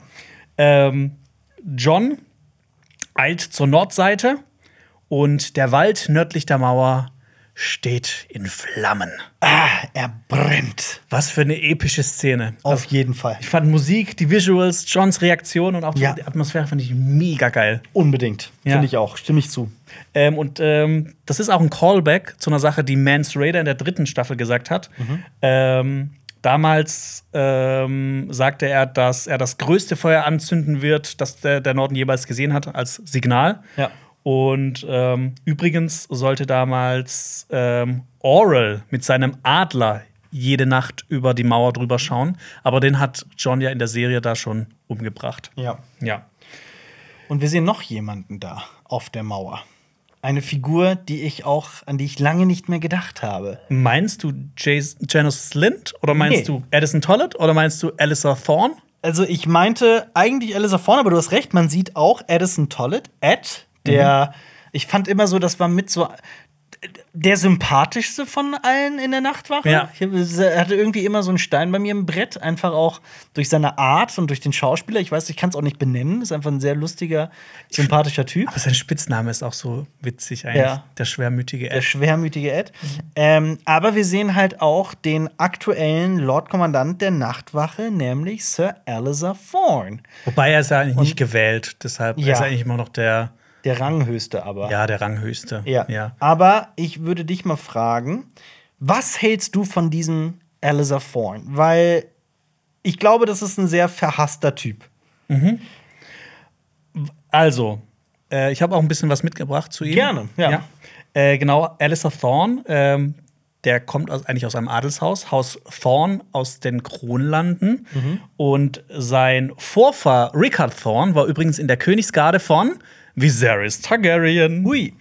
Ähm, und das ähm, kommt auch nicht von ungefähr. Ähm, er hat nämlich das Schwarz angelegt, also Alistair Thorne, weil er in Roberts Rebellion auf Seiten der Royalisten war. Auf der Targaryen. Auf der Targaryen-Seite. Der, hatte- war den treu. Und der hatte nicht die Wahl zwischen Hand ab oder Nachtwache, sondern Tod oder Nachtwache, ne? Genau. Ja. Ja. Also- Und deshalb Wie hättest du dich da entschieden? ein bisschen von beidem. Okay. Also ich hätte gesagt, so Hälfte meines Lebens Nachtwache und dafür dürfte mir Arm und Beine packen. Ist das fair? Oh Gott, das ist. Ich habe das Gefühl, du hast es irgendwie geschafft, bei einer 50-50-Entscheidung eine noch schlechtere Entscheidung zu finden. Du bist trotzdem irgendwie Jahrzehnte in der Nachtwache und dir fehlen sämtliche Gliedmaßen. Das ist. Nicht sämtliche, nur zwei. Achso, du hast doch gerade Arme und Beine gesagt. Achso, ein Arm und ein Bein. Ach, ein Also Arm zur und Hälfte. ein Bein. Trotzdem, ich bleib dabei. ähm, ja, aber ich, ich ähm, frag dich mal so ganz speziell, was hältst du von diesem Alistair Thorne? Von dieser Figur, von diesem Mann, von dem Schauspieler? Äh, ich fand den großartig. Also ich, ähm, man lernt ihn ja richtig zu hassen. Also ich finde, in den Büchern ist es noch ein bisschen mehr. Das- Man muss dazu sagen, in den Ja. Büchern, der weigert sich ja wirklich, die Leute auszubilden und sie richtig zu trainieren. Ja, der ja. scheißt ja komplett drauf. Ja, genau. Deshalb in der, in der Serie ist er auf jeden Fall ein bisschen sympathischer. Und da werden wir auch später noch mal drauf eingehen, wenn wir auf die Unterschiede zum Buch gehen. Ähm, aber ich, ich mag den. Ich mag das halt auch, dass er ein bisschen sympathischer erscheint. Und dass er, ich meine, er redet ja in der Szene auch mit, mit John darüber, ne? Ähm, äh, Er sieht ja auch Fehler ein und Ja, hat so einen ja. gewissen. Also ich glaube, er meint es gut. Er ist kein Janos Slint, der wirklich Ja. einfach durch und durch Arschloch ist. Ähm, was bei mir auch noch eine ganz große Rolle spielt, ist, ich mag den Schauspieler sehr. Ja, äh, Owen. Thiel heißt der. Ich finde, der hat diese Rolle auch wirklich fantastisch gespielt. Mhm. Ähm, und es ist sehr einfach, diese Figur zu hassen. Man darf aber auch nie vergessen, dass dieser Sir Alistair Thorne auch in den Büchern mit welchen Menschen er verkehrt. Also es sind ja teilweise, das vergisst man ja schnell da in der Nachtwache, das sind ja teilweise Diebe, Mörder, Vergewaltiger, so ne, der absolute Abschaum. Ähm, deswegen hat die Nachtwache ja auch so viel an Ruf verloren. Deswegen sind ja auch alle so schockiert, als John sagt, er möchte zur Nachtwache gehen. Und äh, ich meine, wenn ich wüsste, dass ich immer mit solchen Menschen, die teilweise wirklich Schrecklichstes getan haben, verkehren, dann ich, also ich glaube, viele würden da so ein bisschen Ja. durchdrehen. Und ich meine, so ne, aus seiner eigenen Motivation heraus, Ja. er hat sich ja, also er war treu dem Haus Targaryen ergeben Ja, und hat für die kämpfen wollen und wird dafür bestraft, dass er loyal ist. Und das ist ja, Absolut. ich meine, allein schon dadurch wird man ja wahrscheinlich einfach so frustriert. Total. Dass man vielleicht auch so ein Mensch wird, wie Alistair Thorne jetzt eben ist. Absolut. Mhm. Und eben das finde ich eben auch das Spannende. Ich hätte gern so eine Szene gesehen Ja. zwischen Alistair Thorne und Jon Snow, wo Alistair Thorne dann erfahren hätte, Jon Snow ist Aegon fucking Targaryen Aegon Targaryen. dem Haus, dem er eigentlich sich ver verpflichtet hatte. Er war ja ein Royalist und er müsste ihm ja eigentlich so unterwürfig sein. Das meine ich mit meiner Frage am Anfang. Ja. Ähm, ne, was das auch wieder für so, wie tragisch das eigentlich Total, ist. total, So ja. bittersüß irgendwie. Ja. ja. Ähm, ja, Sir Alistair Thorne sieht ein, dass John recht hatte, denn John hatte ja gesagt, wir müssen die Tunnel, den Tunnel verschließen. Mhm. Ähm, Alistair Thorne hat sich ja dagegen entschieden, weil er die Gefahr ganz offen unterschätzt hat, würde ich mal sagen. Ja. Weißt du, woran mich das erinnert hat, diese Tunneldiskussion? Ich musste einfach so eine alte Lieblingsgeschichte von uns beiden mal wieder auspacken. Nämlich, ähm, kennst du noch Gendel und Gorn? Ach so, Gendel und Gorn, ja klar. Das ist geil. Kriegst du das noch zusammen?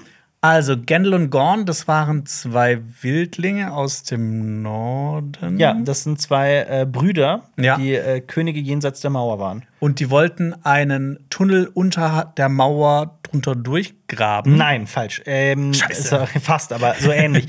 Die haben, ähm, es gab so eine Auseinandersetzung zwischen, äh, boah, das waren Kinder des Waldes und Riesen, glaube ich.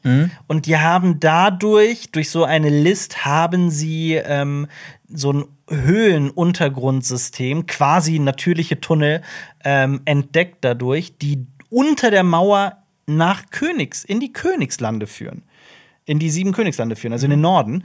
Ähm, das heißt, es gibt noch weitere Wege, das wissen ja auch viele nicht. Man, es gibt nicht nur den Weg über die Mauer, es gibt halt eben auch so ein Höhlensystem unter der Mauer.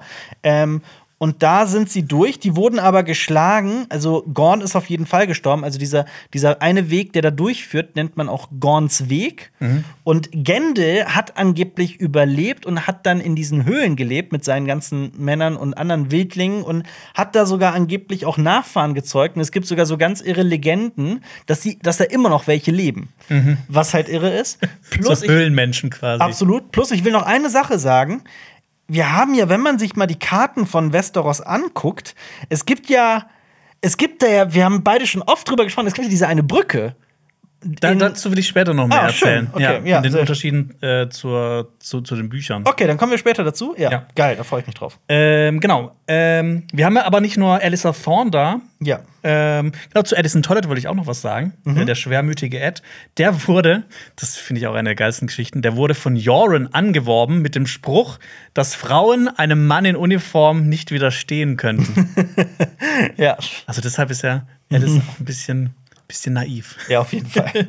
Und äh, es gibt auch ein Haus Tollett und das ist den äh, Royces von Runenstein verpflichtet. Und äh, über Gren gibt's auch gibt's nicht viel, nur dass Sir Alistair Thorne ihn Auerochse genannt hat, weil er einfach so, so bullig ist. ja. Und wen wir natürlich auch noch sehen, ist Janice Slint. Das ist eine dieser Figuren, die man wirklich durch und durch hasst. Da ist wirklich, da ist nichts Positives dran Ja. geblieben an der Figur. Das ist ein Ja. rundum hassenswerter, korrupter Idiot. Ja, eh- der ehemalige Kommandant der Goldrücke, der Eddard Stark verraten hat. Ja. Der dafür auch noch zum Lord von Harrenhal ernannt wurde. Und der dann von Tyrion an die Mauer geschickt wurde. Absolut. Ich glaube, das war einer der befriedigsten Momente Die Quittung kassiert der hat. ersten Staffel. Ja, absolut. Ähm, aber es ist eigentlich ganz interessant, woher der kommt. Ähm, der wurde nämlich als Sohn eines Metzgers geboren und hat sich dann in der Stadtwache hochgearbeitet. Ja. Aber er gilt halt auch als extrem korrupt. Und es sind auch immer wieder so Zeugen verschwunden, die gegen ihn Ja. aussagen sollten. Äh, ich muss aber auch sagen, dass ich finde, dass ich habe mir auch die, die Kapitel in den Büchern noch mal durchgelesen. In den Büchern ist er doch noch mal eine Spur äh, beschissener noch, und ja. fieser und gemeiner. Ähm, ja, Alistair Thorne fragt auch Johnson, äh, John noch, ob Johnson. es Johnson, Jon Snow, äh, ob es wirklich 100.000 Wildlinge sind. Mhm. Und äh, John sagt ja quasi ja. Und ich habe jetzt auch noch mal kurz eine Übersicht der Truppstärke. Nachtwache sehr gerne. versus Wildlinge. Liebe sowas. Ähm, also, die Zahlen, die ich jetzt habe, die stammen aus den Büchern. Ja. Da ist es nämlich so, dass die Nachtwache 34 Mann auf der Mauer hat, was echt wenig ist. Mhm. Ja. Und eine unbekannte Anzahl, die dann aus Ostwacht kommt, quasi Mhm. so als Verstärkung. Und dazu kommen noch 40 in der Schwarzen Festung. Also Ostwacht ist die, die östlichste die östlichste dieser 19 Genau. Burgen, ja. Ja. Und äh, dazu kamen dann noch 40 in der Schwarzen Festung, also unten, und wo noch ein paar Bewohner aus Mullwarft Ja. dabei waren. Und bei den Wildlingen ist es so, irgendwas zwischen 30.000 und 100.000. Mhm. Aber ich meine, sind auf jeden Fall viel mehr. Ja. Ähm, und außerdem halt noch hunderte Riesen und Mammuts. Aber das passt ja dann ungefähr zu dem, was auch später gesagt wird. Die haben tausendmal mehr Männer als wir. ja, 1000 zu 1, Fall, ja. ja. Ähm, Wie viele? Sorry, Riesen? Hunderte Riesen und Mammuts. Ja. Ich meine, in der Folge sehen wir zwei Riesen und Ja. einen Mam Mammut, deshalb, es waren eigentlich noch ein paar mehr. Und es gibt 98 Tents, 16 andere Wildlinge und Egrid südlich der Mauer. Ja. Also, das wären dann 104, 114, 115. Ja. Südlich der Mauer. Ja, also ich finde in der Serie wirkt dieses Ungleichgewicht nicht ganz so krass wie es in den Büchern, wenn man sie Nee, weil das natürlich alles komprimiert ist und so, ja. das stimmt schon, ja. Und wenn man hier halt nur zwei Riesen sieht und das Mammut. Das war. Ja, du hast ja schon gesagt, äh, Alistair Thorne äh, sieht ein, dass John recht hatte mit dem Tunnel. Ähm, und er sagt auch, dass anzuführen heißt, dass man ständig in Frage gestellt wird. Und wenn man sich dann selbst in Frage stellt, das ist dann quasi das Ende. Dann Ja. bricht alles zusammen. Ähm, und wenn die beiden überlegen, können die sich wieder fröhlich weiter hassen, so Ja. wie schon immer.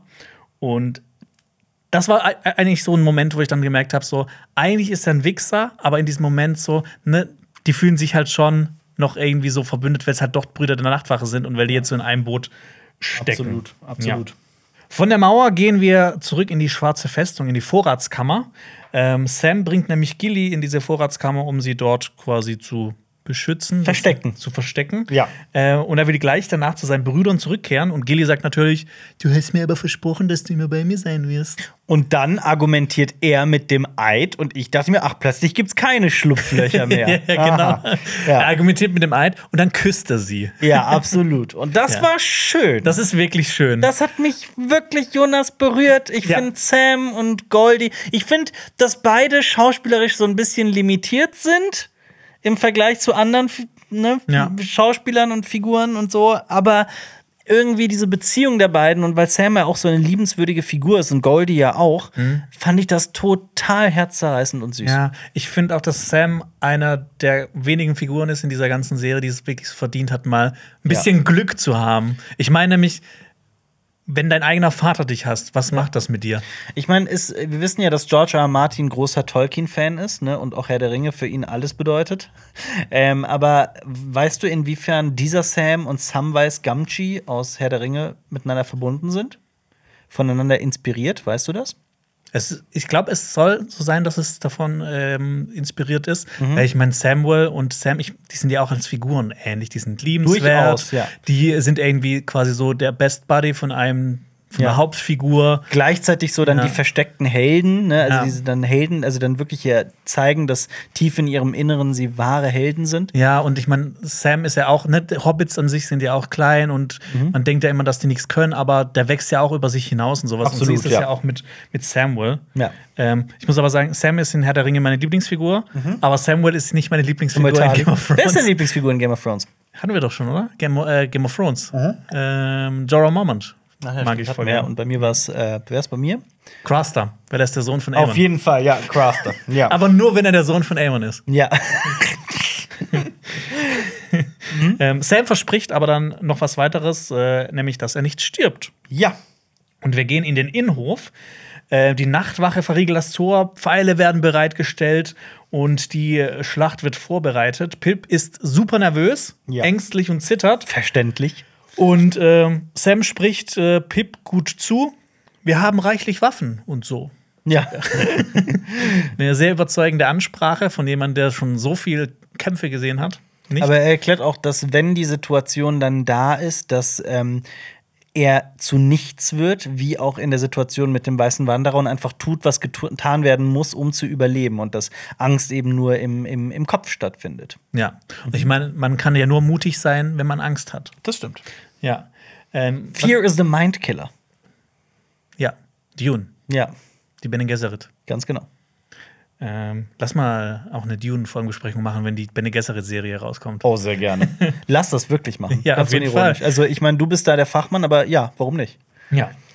Äh, Pip sagt aber auch was sehr Interessantes. Er hat noch nie ein Speer geworfen oder ein scharfes Schwert gehalten, Mhm. weil wir wissen ja, er war im Prinzip ein Schauspieler. Und du hast ja vorhin schon gesagt, diese Nachtwache, Ja. das ist, sind quasi nur noch der Abschaum der Gesellschaft und ein paar Ritter. Ja, absolut, ja. Ich aber meine, auch wir gehen da freiwillig hin. Ja, absolut. Also es gibt nicht viele wie John, die da ganz, ganz freiwillig hingehen. Ja. Und, ähm, Lass uns mal sowohl südlich der Mauer als auch nördlich der Mauer gehen in der, in der nächsten Szene. ja, jetzt, die, es, es Jetzt springt jetzt sehr oft hin Ja. und her. Absolut. Genau, wir gehen noch mal in äh, das Lager vor der Schwarzen Festung. Mhm. Äh, Ygritte, oder jetzt ist nicht direkt das Lager davor, aber Ygritte kundschaftet quasi die Schwarze Festung aus. Ja. Eilt dann zurück in das Wildlingslager und sagt, dass es nicht mehr als 20 Männer in der Festung sind. Mhm. Und Stier sagt auch wieder so einen Satz. Ich finde, die Wildlinge haben manchmal mit die badassigsten Sätze überhaupt. Ja.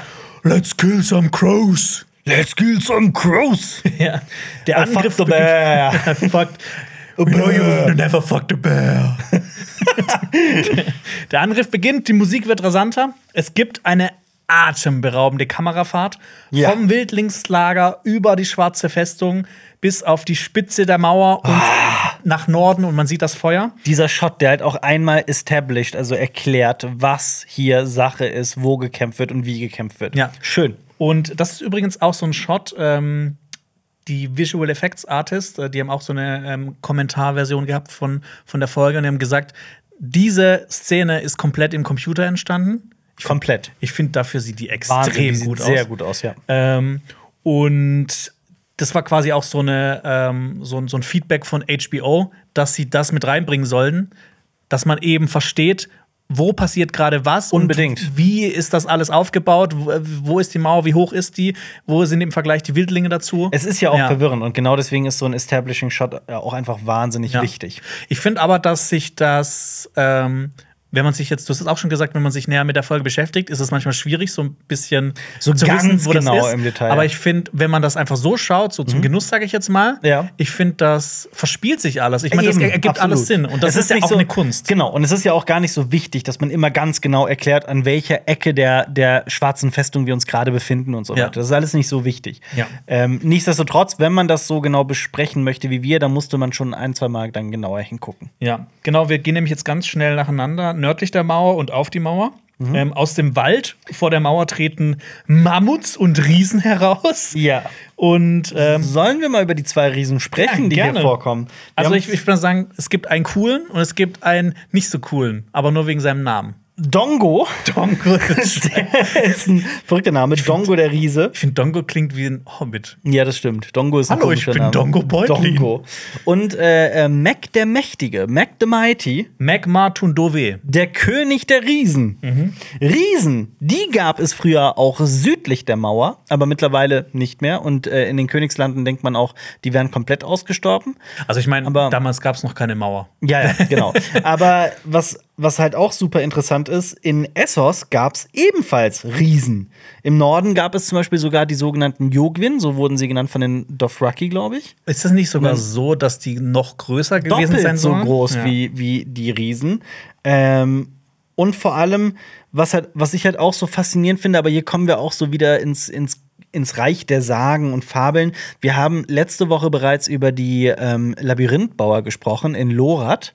Und wir sagten ja bereits, also in der freien Stadt Lorath gibt es ja diese riesigen Labyrinthe, die von einer Spezies, das ist ja eine ganz eigene Spezies, das sind ja nicht irgendwelche Menschen, die als Beruf Labyrinthbauer sind, sondern man vermutet halt durch Ausgrabungen, dass diese Labyrinthbauer auch riesig waren ähm, und dass sie besondere Fähigkeiten hatten.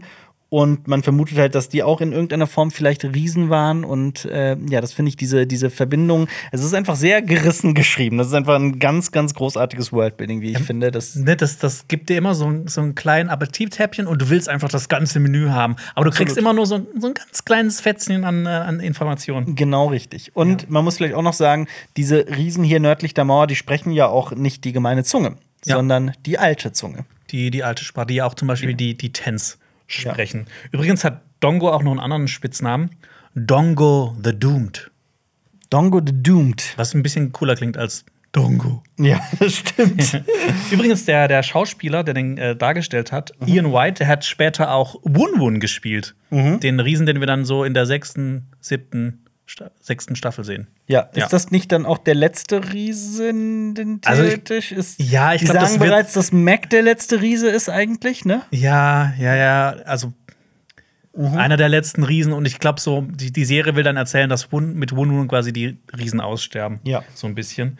Ähm, und ich muss sagen, ich finde, dass sowohl Mammuts als auch Riesen extrem gut gemacht wurden. Auf jeden Fall, Ja. ohne Zweifel, ja, bin ich bei dir. Ja, also auch echt, ne, dass das Schauspieler waren und Prosthetics, auch wenn das Mammut quasi komplett animiert war. Ja. Ja. Ach, die haben kein echtes Mammut benutzt dafür? Äh, nee. Spannend. Nee, die haben das. ähm, mir fällt nichts Blödes ein. Ich wollte irgendeinen Quatsch erzählen, aber ist mir nichts eingefallen. Wusstest du, dass wir näher am Bau der Pyramiden sind als der Bau der Pyramiden an Mammuts? Stimmt das? Oder war das Ja. andersrum? Oder waren das Außer wenn andersrum? man 10.000 BC schaut, weil da Ja. erbauen Mammuts die Pyramiden. Ja. Ich weiß nicht mehr, ich weiß, sorry, ich sag das jetzt mal ohne Gewehr. Ich weiß nicht, ob ich den Fakt richtig erzählt habe. Ich habe noch, ich habe was auch was mega interessantes. Hast du gewusst, dass wir näher am Bau der Pyramiden sind als äh, die Pyramiden an der Entstehung des Universums? Ja, das weiß ich ja. Sehr gut. Ja. Ähm, wir schneiden auch ganz schnell zurück auf Gran und ich liebe einfach seine Reaktion auf die Riesen und auf die Mammuts. Ich meine, das muss ja extrem krass sein. Bisher hat ja nur John als einziger Bruder der Nachtwache ähm, Mammuts, äh, Riesen gesehen. Und ich denke mal, das ist äh, schon ein einschneidendes Erlebnis. Ähm, die Wildlinge fangen dann an, die Mauer anzuschreien, beziehungsweise die Brüder der Nachtwache. Ich hab, darf ich kurz noch was sagen? Ja. Die Pyramiden, der Bau der Pyramiden ist näher an den letzten Mammuts, also ist näher zu den Mammuts, als wir zum Bau der Pyramiden. So war's. Ich hab's Das ist noch spannender, ja. Ja, das ist ja, so ist es nämlich auch cooler, Ja. definitiv. Tut mir leid. ja. Ja. Okay, ich korrigiere auch meins. Ähm, wir sind äh, näher am Bau der Pyramiden als Die Bau der Pyramiden, zum Big Bang. Äh, nee, das habe ich ja gerade gesagt. Ja. Entstehung des Universums. Ich würde sagen zum ähm, äh, zur Entstehung der Erde. Ja, okay. Gut. Okay. Wow. Okay. ja, äh, die Wildlinge schreien die Mauer an. Äh, Sir Alistair lässt die Pfeile annocken, Mhm. aber Gran lässt ein Fass mit Steinen die Mauer runterfallen. Und ne, ich zeige es nochmal, im Prinzip sind das alles keine Kämpfer. Absolut. Das ist quasi sowas wie eine, ich habe es jetzt mal eine, eine Bufti-Armee genannt. Ja, eine zusammengeworfene Truppe. ja. Ja. Und die bekommen auch direkt einen Einlauf. I said knock on. Ne, Was, was? Also die sollen, I said knock and hold, you cunts. also es ging darum, dass sie nur ihre Waffen bereithalten und nicht bereits den Bogen spannen. Und das ist mir zum ersten Mal, als ich das zum 50. Mal angeschaut habe, auch aufgefallen, dass die wirklich auch alle den Bogen schon Mhm. Ja, spannen, ja. was äh, falsch ist. Auf jeden Weil Fall. Das ist ja sau viel. Das ist ja auch so ein Movie-Trope, dass äh, das ja auch in der äh, neunten Folge der zweiten Staffel vor war, dass die ewig lang die Bogen halten. Und das Ja. geht ja auch nicht, weil das ja auf die Kraft geht, auf die Auf jeden. Fall. Und das ist auch, glaube ich, für den Bogen wahrscheinlich gar nicht gut. Aber Ja. ja. Ähm, doch bevor irgendwas passiert, ertönt ein Hornsignal. Aber nicht von der Mauer, sondern aus der Alle sind überrascht. Festung. Ja.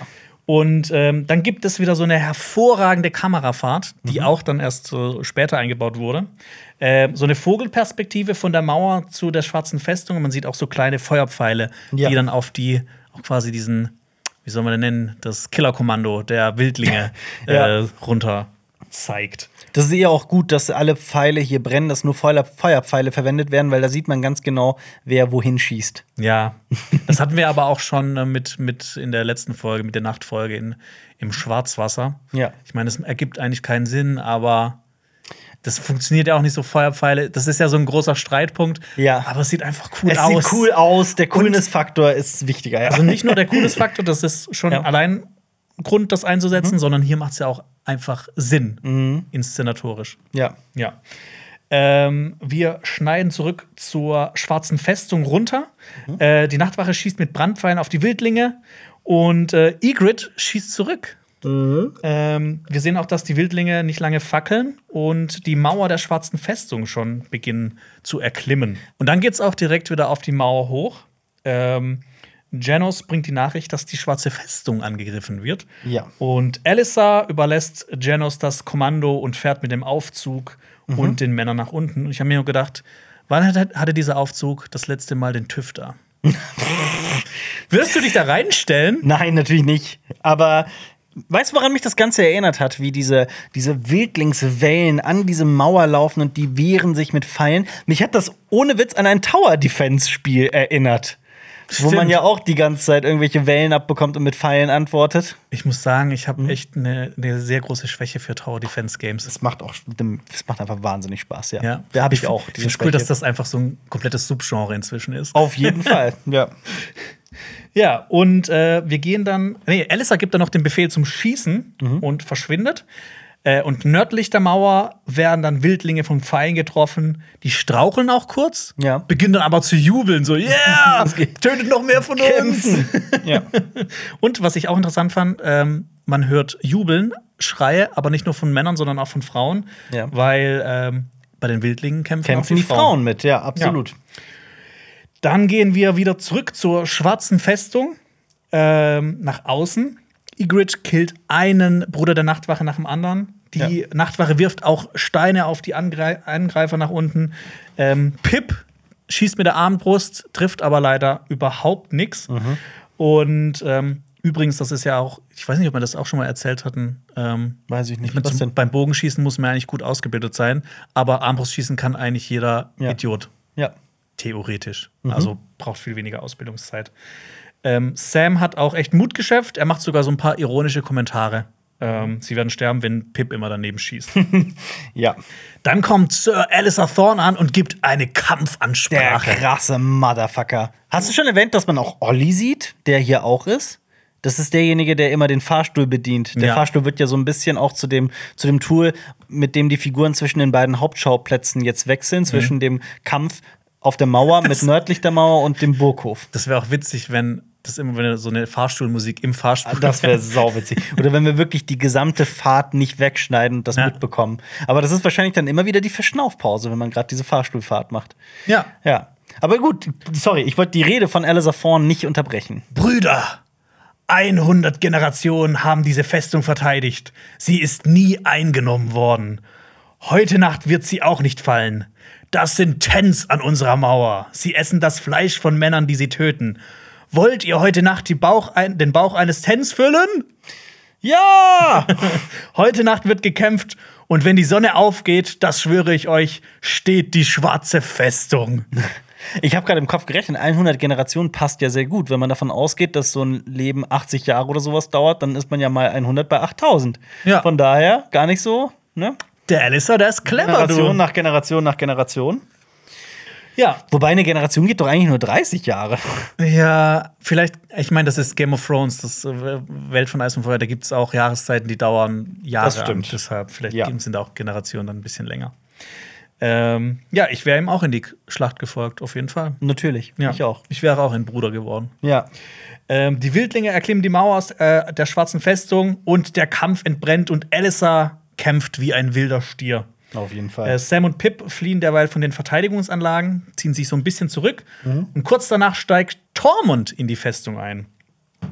Hier ist er noch krass. Hier ist er noch Nicht krass. so eine Witzfigur wie in der achten Staffel, wo er eigentlich nur noch dumme Witze macht. Und wo er einfach so wie, wie mit so einem tropfendem äh, Ja. Spuckfaden vor Brienne stehen so The Big Woman. Ja. Also wirklich, was aus Tormund gemacht wurde, gerade in Staffel 8, ist nur noch eine Karikatur dieser Figur.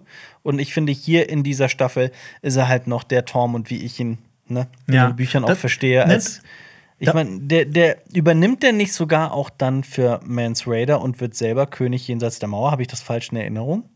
Nee, Nee, der, nee, Quatsch, der übernimmt aber. Meinst du in der Serie oder in den Büchern? ich meine in den Büchern. In den Büchern ist es ein bisschen komplizierter, Ja. weil da wird ja ähm, Mans Raider wird ja verbrannt, Mhm. aber sein Geist, das ist ja alles nur so ein- eine verdeckte Operation von Melisandre, Ja. weil ähm, der Lord der Knochen wird da verbrannt, Mhm. aber hat die Gestalt von Mans Raider. Und Mans Raider macht dann was. Ja. Und dann gibt es auch noch einen der Tens, der heiratet eine Karstark. Also es ist alles ein bisschen komplizierter. Also ich wird aber auf jeden. Fall, also A, der hatte selbst vor Mans Raider über, ich habe es gerade nochmal nachgeguckt, überlegt, äh, zum König jenseits der Mauer zu werden. Und dann, wenn äh, äh, Manke tatsächlich gefangen genommen wird, ist er quasi der König jenseits der Mauer. Er wird selber quasi zum Anführer, also er wird die Nummer 1 Person auf jeden Fall. Ja. Ja, also das Second ist command. genau, das ist Tormund und nicht halt irgendjemand, der nur vor einer Frau steht und die ganze Zeit nur sabbert, wie in Staffel 8 und wirklich gar nichts mehr kann. Ja. Ähm, wir wechseln auch ganz wieder schnell nördlich der Mauer. Mhm. Äh, der Kampf beginnt auch hier. Ja. Die Wildlinge werden mit Pfeilen beschossen. Ähm, aber wir sehen auch, dass zwei Riesen, die Mammuts und ein paar Wildlinge, Seile zu, den, zu der Mauer tragen. Ja.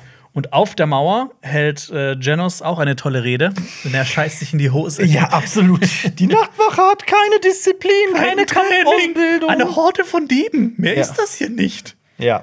Ja. Lächerlicher Typ.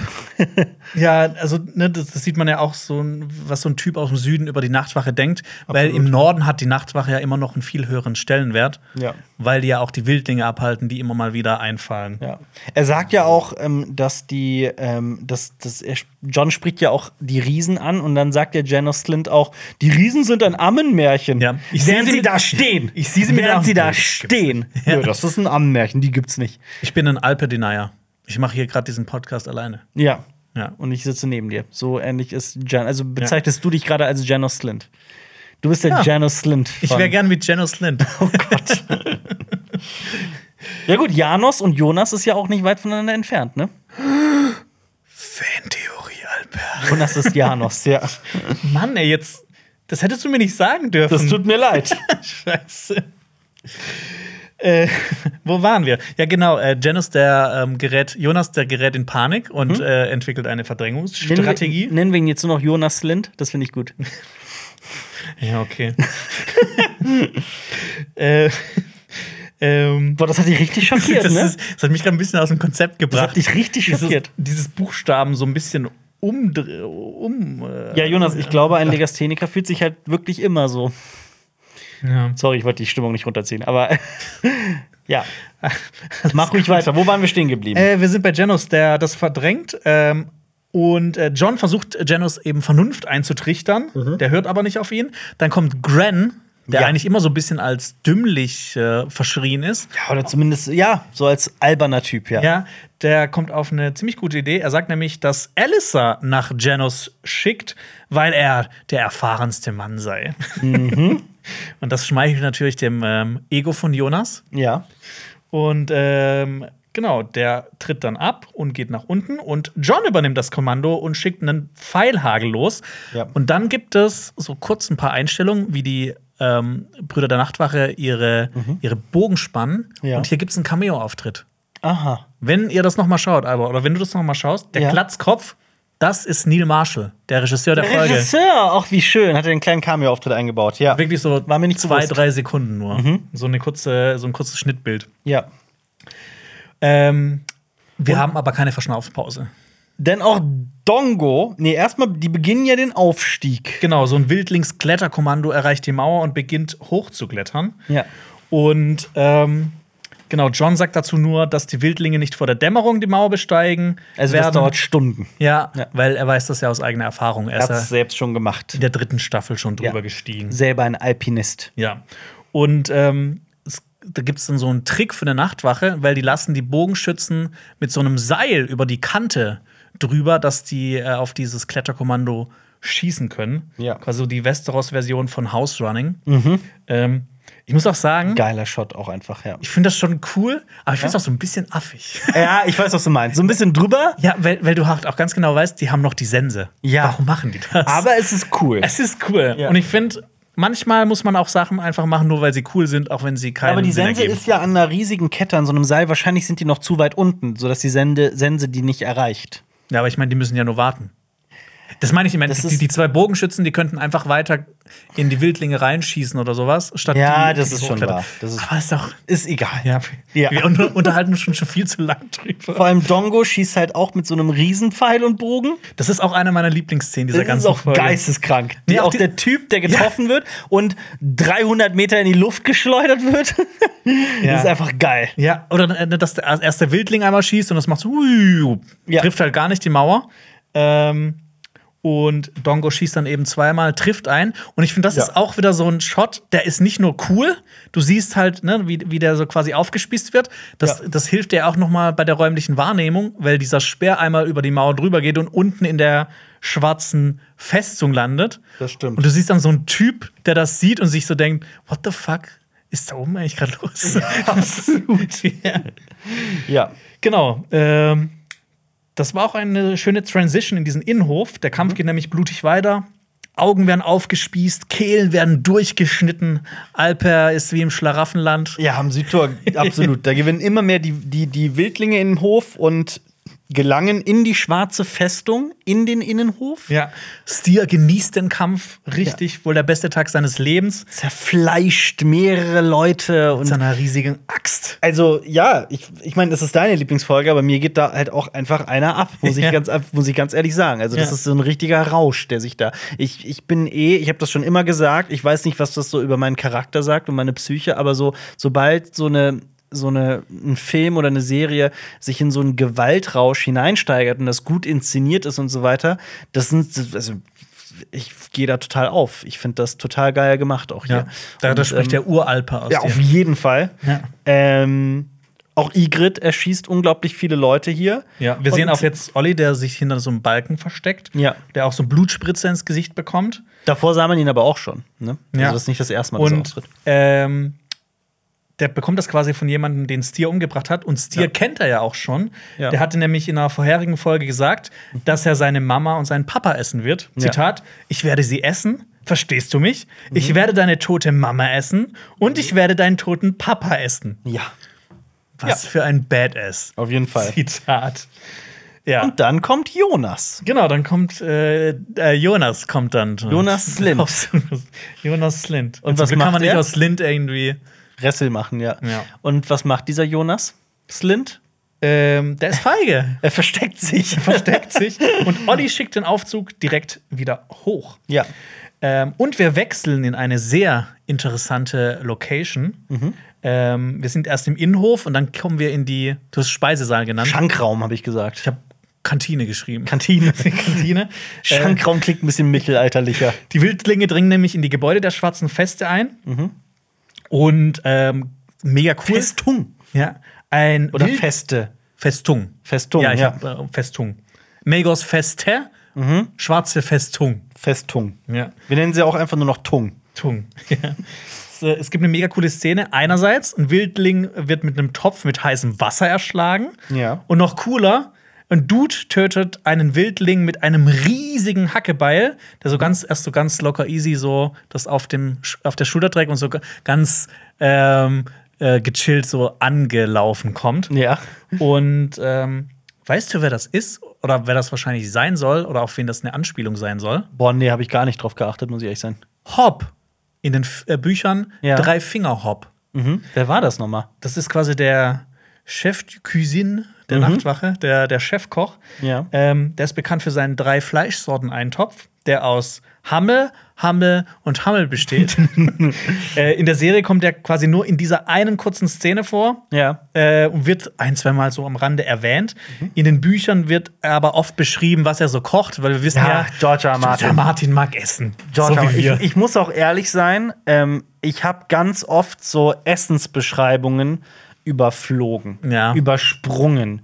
Also du, du hast wirklich teilweise eine ganze Seite voll nur mit einer Beschreibung dessen, was auf dem Tisch steht. Das ist ein bisschen wie bei J.R. Tolkien, wenn er Landschaften Wenn beschreibt. er Wälder beschreibt, ja. ja.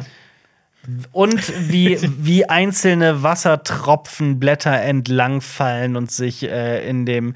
Ich meine, äh, das ist ja auch schön, aber irgendwann hat man auch genug.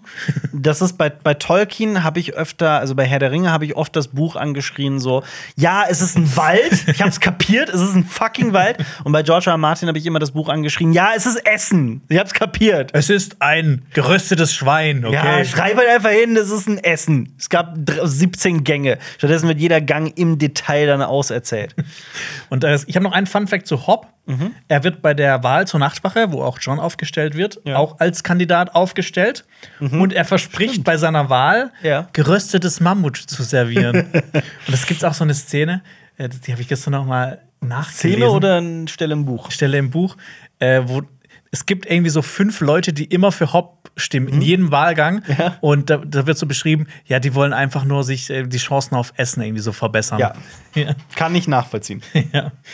Äh, wir wechseln wieder in den Innenhof Ja. und äh, Janos sieht, wie ein Bruder der Nachtwache geköpft wird Mhm. und er flieht jetzt weiter vor der Schlacht in die Vorratskammer zu Gilly. Ja. Und ich finde es irgendwie mega spannend, wie das so inszeniert ist, denn man äh, könnte auch so ein bisschen denken, Ja. dass Janos jetzt irgendwas mit Gilly anstellt. Ja, einfach nur, um nicht als Feigling zu gelten, dass halt nicht Absolut. jemand, äh, dass, dass niemand weiß, dass er sich versteckt hat. Aber das passiert zum Glück nicht. Ja, denn wir wechseln wieder zurück in den Innenhof. Ähm, Pip trifft einen Wildling mit einem Bolzen. Ja, Schön. aber Aber ich meine, immerhin, er hat es geschafft. Vor seinem Ableben, Ygritte schießt ihm einen Pfeil mitten durch den Hals Mhm. und er verstirbt in Sams Armen, der ihn noch versucht zu trösten. also ich finde auch, dass dieser Tod Ja. neben Ygritte auch mit einer der tragischsten ist in dieser Das- ganzen ja. Folge, weil du halt, ne, du magst Pip, du Ja. magst aber auch Ygritte. Du willst, dass die Freunde sind. Auf jeden Weil Fall. quasi Pip ist ja auch ein guter Freund von, von Ja. Ygritte. Von, äh, von, Ich glaube, ja. aber ich glaube übrigens nicht mal, dass viele Ygritte mögen. Ich glaube, ich wette, dass Ygritte auch viele Hater hat da draußen. Ähm, ist aber eigentlich eine Figur, die ich persönlich auch mag. Ja. Mhm. Und ähm, ich meine, Pip ist auch mega arm dran, ne? Der war eigentlich Sänger, der, der, Ja. der ist einfach so, so reingeworfen worden in die Nachtwache und jetzt ist er einfach tot. Du musst gegen 100.000 Wildlinge kämpfen. Ja, und Sam beruhigt ihn so, ja, alles gut, alles gut. Ja, ist- ist nicht so schlimm. So eine Fleischwunde. ja. Wir gehen wieder zurück nördlich der Mauer und auf die Mauer. Äh, die Wildlinge rennen zum Tor, werden aber von Tonnen mit Stein und Eis getötet. Ähm, und das wird hier auch nicht so ganz erklärt. Das fand ich in den Büchern ganz spannend, weil äh, John ist da sehr voraussichtig und äh, lässt halt in so, in so Holztonnen so Geröll reinmachen Ja. und auch noch Wasser, dass das über die Nacht quasi so festfriert. Ja. Und das hat den Grund, dass wenn man die Tonnen runterwirft Mhm. und die, die knallen so gegen die Wand, ähm, dann würden die ja Dann vielleicht aufplatzen und dann, zersplittern dann die ja, ja. ja. und dann würde es ja quasi wie so ein Kieselregen nur sein. Ja. Aber wenn man das mit Eis alles festfriert, ist das ja quasi wie so ein großer Felsbrocken. Ja, wie ein, äh, wie ein Dings, wie ein, ähm, wie heißt das? Ja, wie so eine Splittergranate im Prinzip. Ja, genau, das auch. Ähm, Dongo, ich komme irgendwie dumm vor, diesen Namen zu sagen, das schlägt das Holz so auf und befestigt Haken am eisernen Fallgitter. Ja. Und äh, Mac the Mighty hilft mit einem Stemmeisen nach. Das ist dieser Ja. Zugang zum Tunnel, den John eigentlich verschließen wollte. Das Ja. ist dieser Tunnel, durch den John in Staffel 8, Folge 6 rausgeht. Und das ist auch dieses Tor in Staffel 1, Folge 1, oder nicht? Ja, ist Das, das, nicht sogar das das erste, was man sieht? Genau, Ja. das Tor, das sich öffnet, der absolute Beginn der, der ganz Anfang von Game of Thrones, ne? Ja. Staffel 1, Folge 1. Wir sehen, Das wie das Tor drei, hochgefahren Das wird, sind ja. diese drei Grenzer, deren Namen ich immer vergesse: Willi, Peter und weiß ich nicht mehr wie. Die, ähm, äh, äh, ne, die zum ersten Mal die weißen Wanderer sehen. Mhm. Es ist hier genau in der Mitte quasi von der Handlung von, von, von Eis und Feuer und es endet halt in Staffel 8 damit, dass John da auch rausgeht. Eigentlich ist das ja sehr schön. Mhm. Wie das dann auserzählt wurde, Ist eine andere ist eine andere Frage, ja. Genau, also wir haben jetzt zwei Riesen und Mammut äh, und ein Mammut, die versuchen, das Fallgitter auszureißen und die Ja. ganze Befestigung, Befestigung wackelt auch. Und hier mal so ein kurzer. Mir fällt gerade auf, ich habe Ja? eben gesagt, es gab fünf Schauplätze, das ist ja der sechste. Wir sind ja auch da in diesem Tunnel. Ja, Von stimmt. daher habe ich ganz vergessen, ja. Genau, jetzt äh, einmal ein kurzer Timeout. Ich finde es nämlich mega spannend, wie gerade so viele Parallelhandlungen erzählt werden. Mhm. Also es ist, ähm, wir, wir haben hier gerade eins, zwei, drei, vier, fünf Schauplätze, wo es mega spannend ist, wo man einfach nicht abwarten kann, was da passiert. Wir haben die schwarze Festung, Ja. wo die Tens und die Wildlinge eingedrungen sind und Ja. quasi Mann gegen Mann, beziehungsweise Mann gegen Frau kämpfen. Mhm. Ähm, wir sind an der Mauer, wir sehen ne, die, die Wildlings-Kletterkommandos, die Ja. hochlaufen oder hochklettern. Ja. Wir sind am Fuß der Mauer. Die zwei Riesen das, äh, und äh, das Mammut, äh, die versuchen, äh, das Tor aufzubrechen. Wir wissen nicht, was in der Speisekammer ist, mit Janos Lind und mit Gilly. Das und ist, ja, diese, diese Vorratskammer, ja. genau. Und ähm, genau später kommen wir dann eben auch noch in die, in die, in den Tunnel rein. Ja. Also ich finde es einfach mega spannend. Du hast halt so viele Schauplätze, Fronten, ja. wo, wo es einfach so auf der Kippe gerade steht. Auf jeden Fall. Ja. John beauftragt nämlich Gren und fünf Männer, also fünf Männer einzusammeln und das Innentor zu halten. Und dann kommt Ed zu John und die beiden rufen nach siedendem Öl. Genau. Ähm, übrigens ruft äh, Gran auch noch äh, Hügel und Cooper. Und Hügel ist Donald Hügel. Und der wird in den Büchern auch süßer Donald genannt. Und der behauptet von sich in den Büchern, ein Bastard eines Lannisters zu sein. Ja. Was ich ganz spannend fand. Ja. Ähm, dann wechseln wir wieder ganz schnell in den Innenhof. Endlich kommt es zum großen Kampf. Alistair Thorne gegen Tormund Giants Es Bane. war geil choreografiert. Man sieht das alles so seitlich auf Mhm. diesem, also ich meine, das ist ja alles, das ist ja ein Set, das in Belfast gebaut wurde. Es ist, wurde ja eigentlich im Prinzip, dieser, diese Burg wurde ja einfach mal gebaut. Ja. Man sieht ja das alles und man kann überall hingehen und deswegen kann man da auch so geil überall hinfilmen. Und es gibt diesen, ähm, auf dieser Balustrade, oder wie auch immer man das nennen möchte, man filmt so seitlich drauf. Das sieht für mich sogar fast schon so ein bisschen aus wie so ein Beat'em Up, wie ein Videospiel, ne, Mhm. Ja. wo man diese Seitenansicht hat. Ähm, man hat zwar viele Schnitte und es wird relativ schnell geschnitten, aber die Kamera wackelt nicht, die bleibt immer relativ total und stabil. Also dadurch hat man immer einen sehr guten Blick darauf, es wird wenig kaschiert und man sieht einfach, wie geil dieser Kampf choreografiert ist. Ja. Es ist einfach ein toller, toller Kampf. Ja, und wie sich äh, die sich ja nicht nur quasi mit dem Schwert äh, Betteln, sondern die prügeln sich ja teilweise. Total, ja. Mhm. Es fliegen so Fäuste in Gesichter. Ähm, auch wenn ich so die ein oder andere Pirouette von Tormund so ein bisschen drüber fand. Ja. Aber ich meine, das ist halt auch ein Wildling, der kämpft halt auch wild. Ja, Der kämpft stimmt. halt so, wie er denkt, dass es, wie man kämpft. Ja, absolut. Das ist halt Der hat ja keine Ausbildung. ganz genau, ja. Ja. Aber Tormund, auch wenn das vielleicht ein bisschen lustig aussieht, wie er kämpft, er Mhm. kann Alistair besiegen. Äh, der kann aber entkommen und wird von Brüdern der Nachtwache äh, weggezogen aus dem Kampf. Schreit aber noch kurz vorm, also ne, unter größten Schmerzen, dass das Tor gehalten werden soll. Ja. Und wir bleiben auch in diesem Innenhof. Äh, Sam ist weiterhin geschockt von dem Tod von Pip. Mhm. Er schaut ihm in die toten, offenen Augen. Ja. Und äh, der Kampf brennt immer noch im Innenhof. Ähm, er schaut zum Aufzug, Sam, und will dorthin gelangen. Aber der Walk der Tens stellt sich in den Weg. Und da habe ich mal so was geschrieben: so, hier haben wir Wissenschaft, weil äh, ne, äh, Sam wird ja eher so mit, mit Wissenschaft, Meister und sowas verbunden. Ja. Oh, versus Magie, weil der Ten ist ja ein Walk, und das ist ja sowas Über Übernatürliches. Ja. Und Sam schafft es, diesen Ten mit einem Kopfschuss zu töten. Aber wir wissen ja, ein Teil dieses Tens ist wahrscheinlich noch in dieser Eule drin. Ja. Was ich immer ganz spannend finde. Auf jeden Fall. Ja. Wir bleiben im Innenhof. Sam ist geschockt von Pips Tod und schaut ihm in die toten offenen Augen. Ja. Der Kampf ist aber weiterhin im Gange. Und äh, Sam schaut zum Aufzug und will auch dorthin gelangen. Aber der Walk der Tens kommt ihm in die Quere. Aber Sam ist Bullseye und schießt ihm ein Bolzen mitten auf den Kopf. Mitten in die Stirn. Mitten in die Stirn. Auf den Kopf. Auf den Kopf obendrauf. er legt ihn ab auf dem Kopf. Ja. Ja, in diesem Aufzug ist Gran und sein Sonderkommando äh, drin, Mhm. Ja. von der Spitze der Mauer.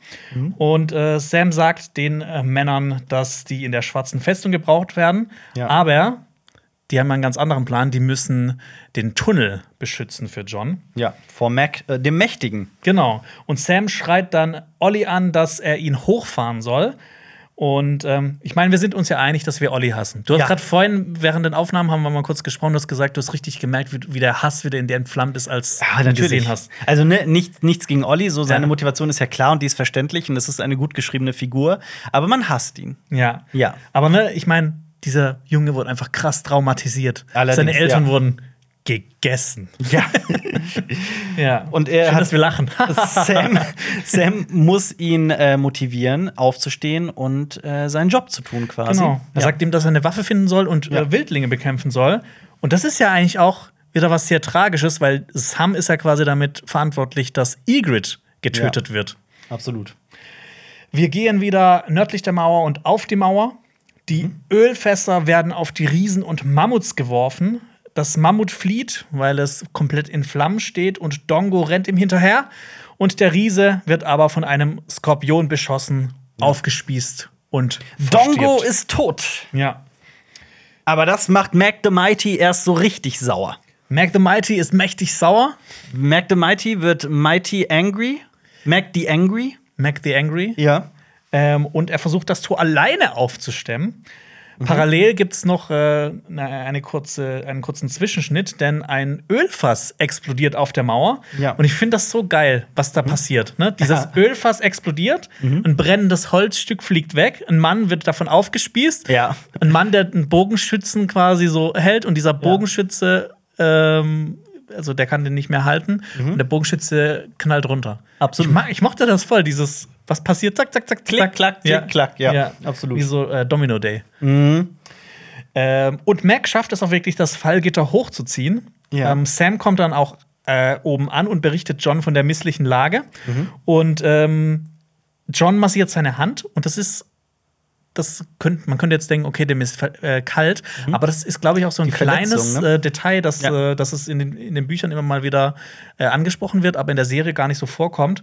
Wir wissen ja, John rot, äh, rettet in der ersten Staffel, beziehungsweise im ersten Buch, J.R. Mormont von einem ver- Wiedergänger. Er verbrennt sich, ne? Genau, er nimmt so eine, äh, so, so, so eine, nicht eine Fackel, sondern so eine Leuchte aus Metall. Ja. Und ähm, also quasi. Nimmt sie in die, in die, in die, in die, in die Hand. ja, in die genau. nackte Hand. Und wirft die auf den Wiedergänger und verbrennt sich somit die Hand. also in der Serie passiert das ja auch. Ja, genau. Und er wird natürlich verarztet.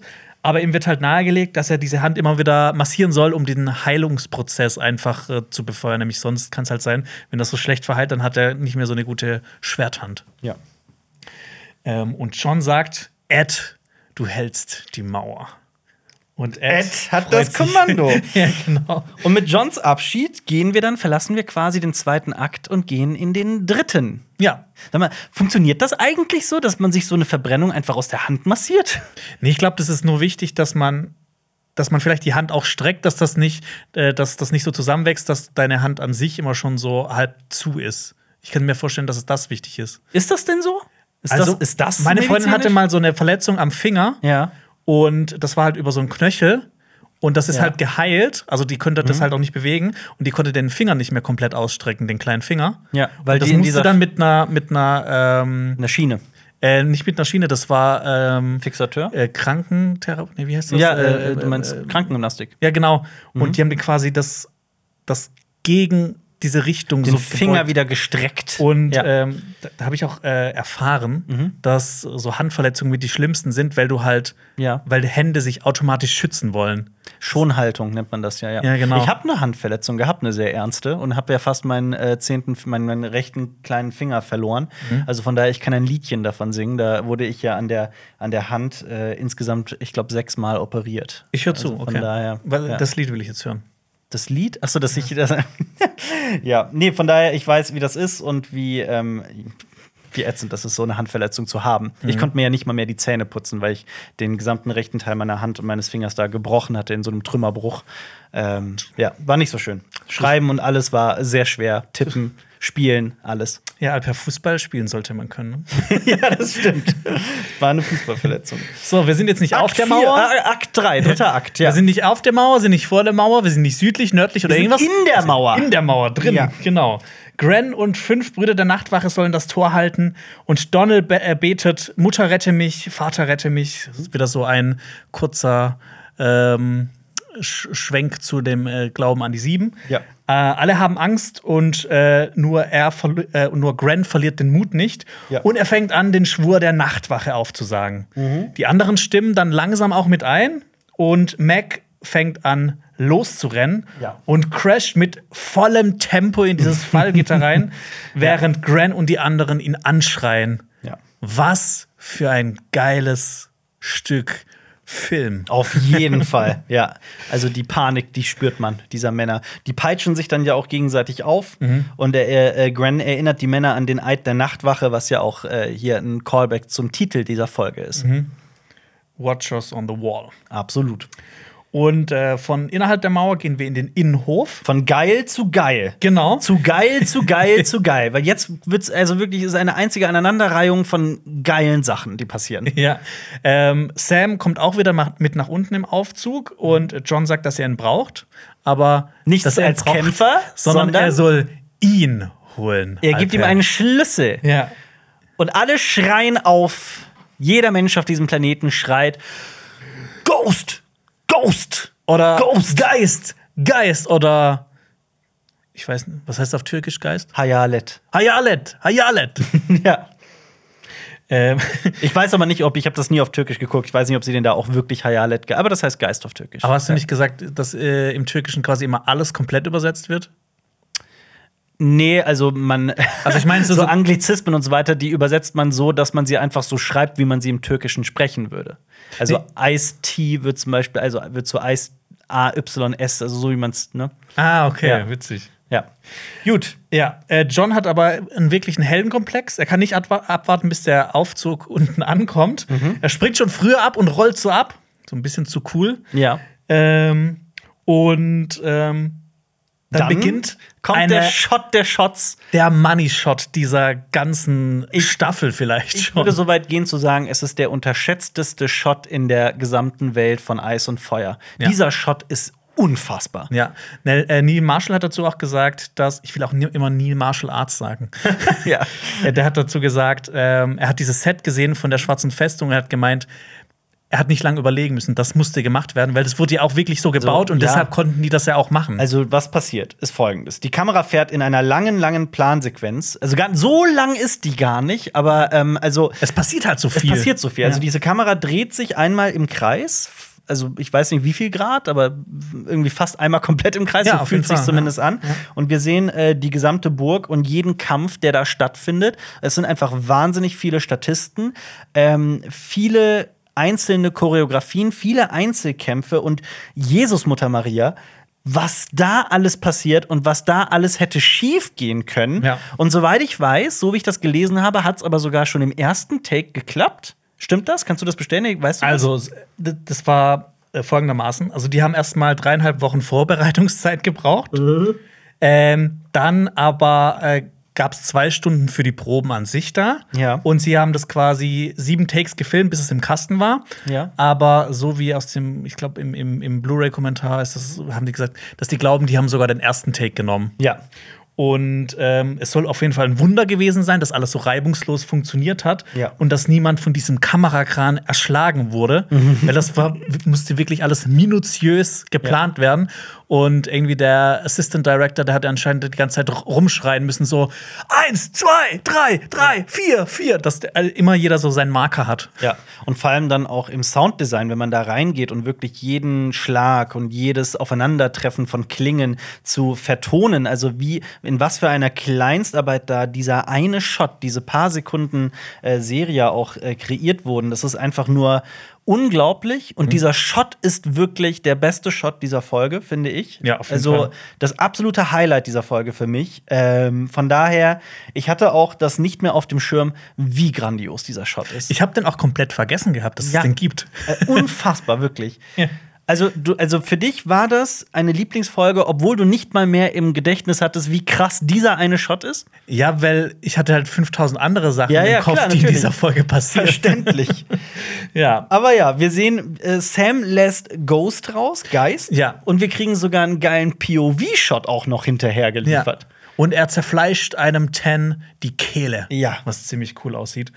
Ähm, Ich muss aber dazu sagen, übrigens, also in der Serie gab es ja öfter diese POV-Shots, wie äh, die Schattenwölfe irgendwie durch den Wald laufen und so weiter, Nymeria, ne? Ich muss sagen, in den Büchern waren das immer für mich die langweiligsten Passagen, in denen ähm, George R. R. Martin aus der Perspektive eines Schattenwolfs schreibt. Ich habe mich da ehrlich gesagt immer krass gelangweilt. Das ist immer kann so mich da so nicht eine- mehr mal dran erinnern. Ja, ja.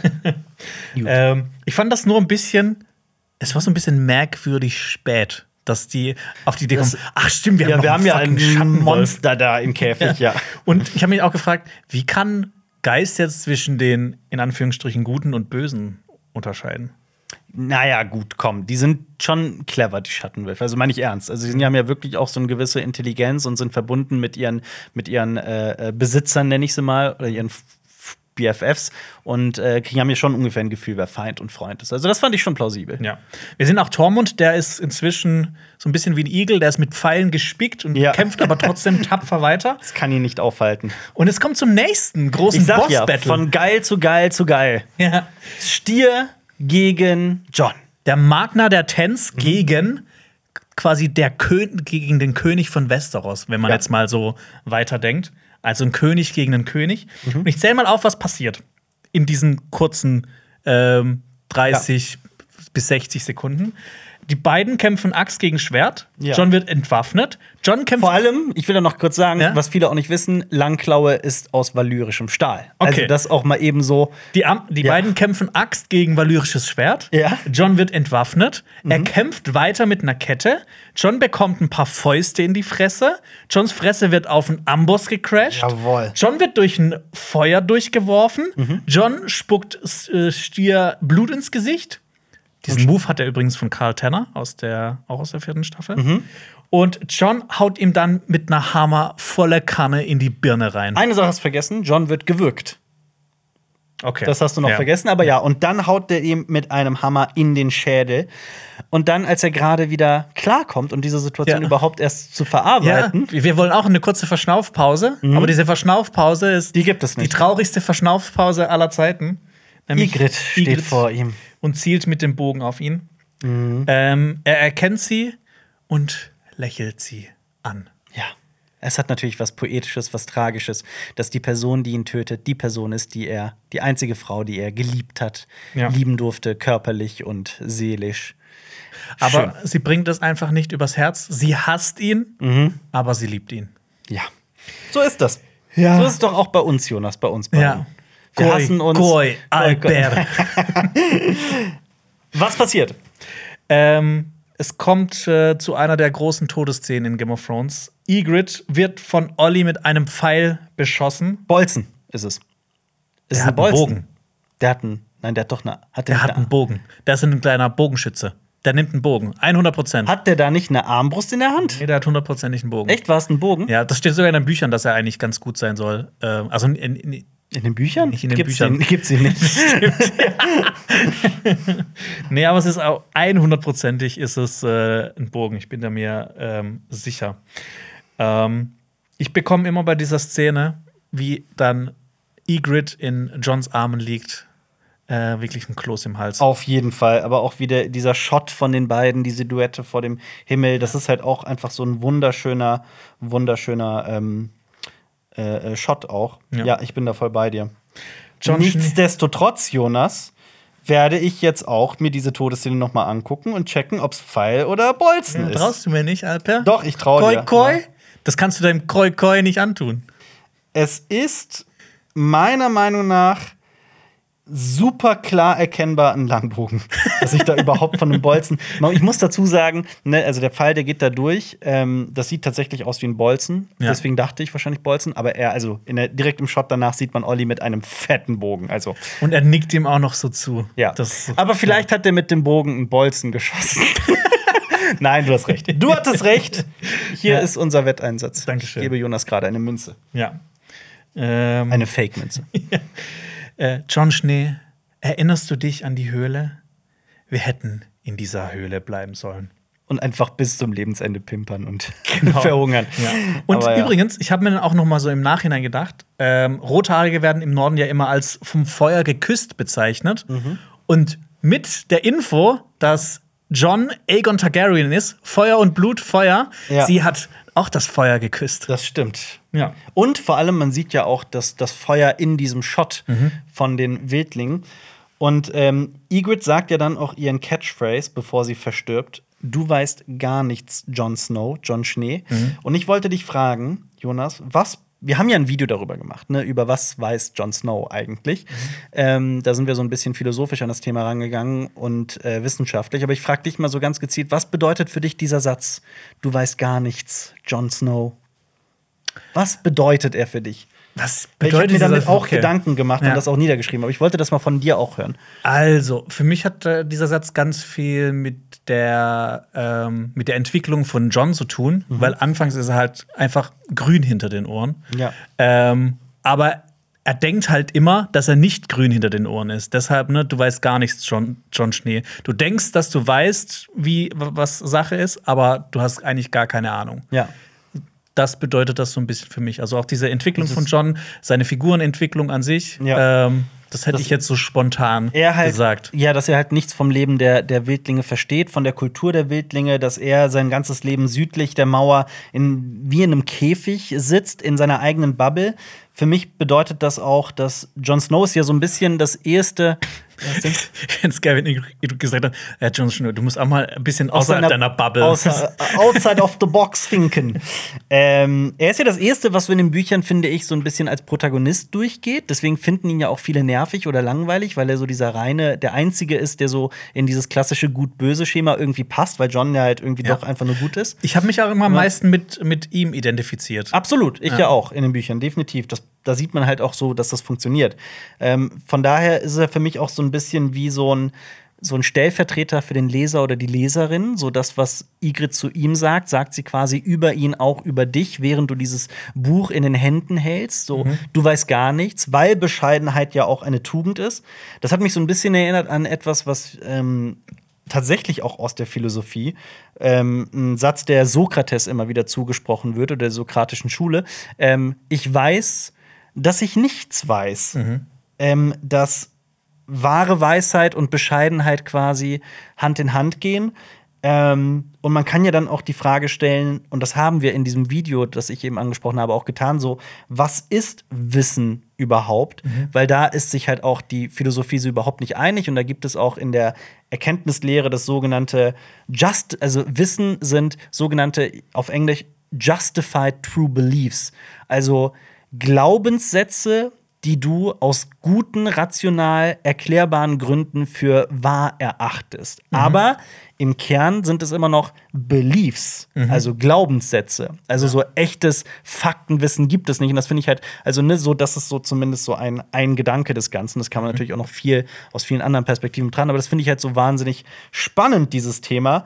Weil gerade auch in der Welt von Game of Thrones viele Lords und Ritter die sich so für die Größten halten, die übermütig werden und die denken, sie wissen alles, sind ja dann gerade die, die damit auf die Schnauze fallen. Mhm. Und damit finde ich, es ähm, lehrt Ygritte John auch bescheiden zu sein und immer will willens zu sein, zu lernen. Und ich glaube, sie lehrt ihm damit so das, was er unbedingt wissen muss, mhm. um zu bestehen in dieser Welt von Eis und Feuer. Und das fand ich halt so wahnsinnig schön für seine Figurenentwicklung. Ja.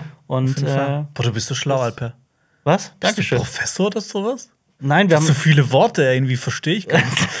wir haben ja ein ganzes Video darüber gemacht, also das habe ich so ein bisschen äh, äh, daraus auch gezogen. Aber so, ich finde einfach so in diesem Einsatz, du weißt nichts, Jon Snow, steckt so viel, mhm. so viel Kraft drin und so viel. Es ist nicht einfach nur, oh, ja, der ist ein kleiner Junge, der weiß noch nichts, sondern einfach so, ich glaube, das ist so, das ist eben das, was alle irgendwie lernen müssen, diese Bescheidenheit, so bereit zu sein, zu akzeptieren, dass man im Endeffekt einfach nur nichts weiß. Ja.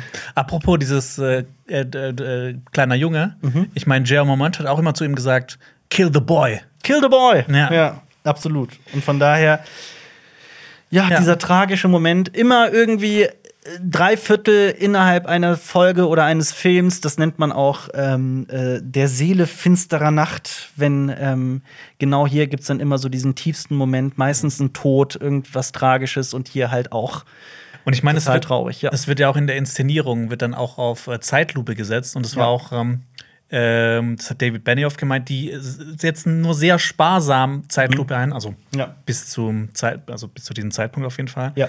Äh, weil, wenn man das so oft macht, ist das zu cheesy. Rings of Power. Schau mal, ähm, schau mal Black Adam. Der Film besteht zu 90 Prozent nur aus Zeitlupen. Ja, schau Rings of Power, das ist auch ein bisschen. Ich hab Rings of Power so- gesehen. Schau du Black Adam an, wirklich. Du kannst dir nicht Ich hab da vorstellen. nicht so Lust zu. Ja, verstehe ich. Ja. Ähm, Ja. Und das war tatsächlich auch die letzte Szene, die Rose Leslie gedreht hat.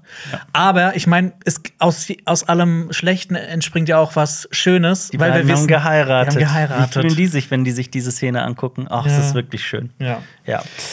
Gut, Von geil zu geil zu geil zu geil Ja. kommen wir zur Sense. zur Sense. Der, genau, die Schlacht wendet sich sehr, sehr schnell Ja. plötzlich auf äh, Seiten der Nachtwache. Ed lässt die Sense einsetzen. Ja. Ich habe zu diesem Zeitpunkt die Bücher gelesen gehabt. Ja. Aber das ist auch so eine Sache, die wurde für die Serie erfunden. Ja. Und ich fand die mega Ultra geil. geil. Also da, Das ist so komplett drüber, komplett gaga. Ja. Aber es ist einfach so cool. und dann sogar noch dieser geile Shot, wie eine Hand da noch an dem Eis hängt. Und es ist einfach nur geil. Und ich meine, das ist so beeindruckend, selbst für die Wildlinge, dass die sich alle in den Wald zurückziehen. Und das fand ich aber halt auch wirklich nachvollziehbar und verständlich. Wenn ich das unten sehen würde, wie da so eine riesige Sense alle, die da hochklettern, äh, platt macht, ich würde dann auch sagen, ja, ich glaube, ich gehe doch lieber zu den weißen Wanderern. ja. Und Ed, äh, übrigens, äh, fun- funny, dass du gerade Weiße Wanderer sagst. Mhm. Ed sagt äh, auch, die haben genug für eine Nacht. Und ich hätte mir auch bei den, ähm, bei den Dialogen, die so in Staffel 8 vorkommen, Ja. Hätte ich mir durchaus denken können, dass Aya das sagt, nachdem sie den Nachtkönig getötet hat. die haben genug für eine Nacht. ja, absolut.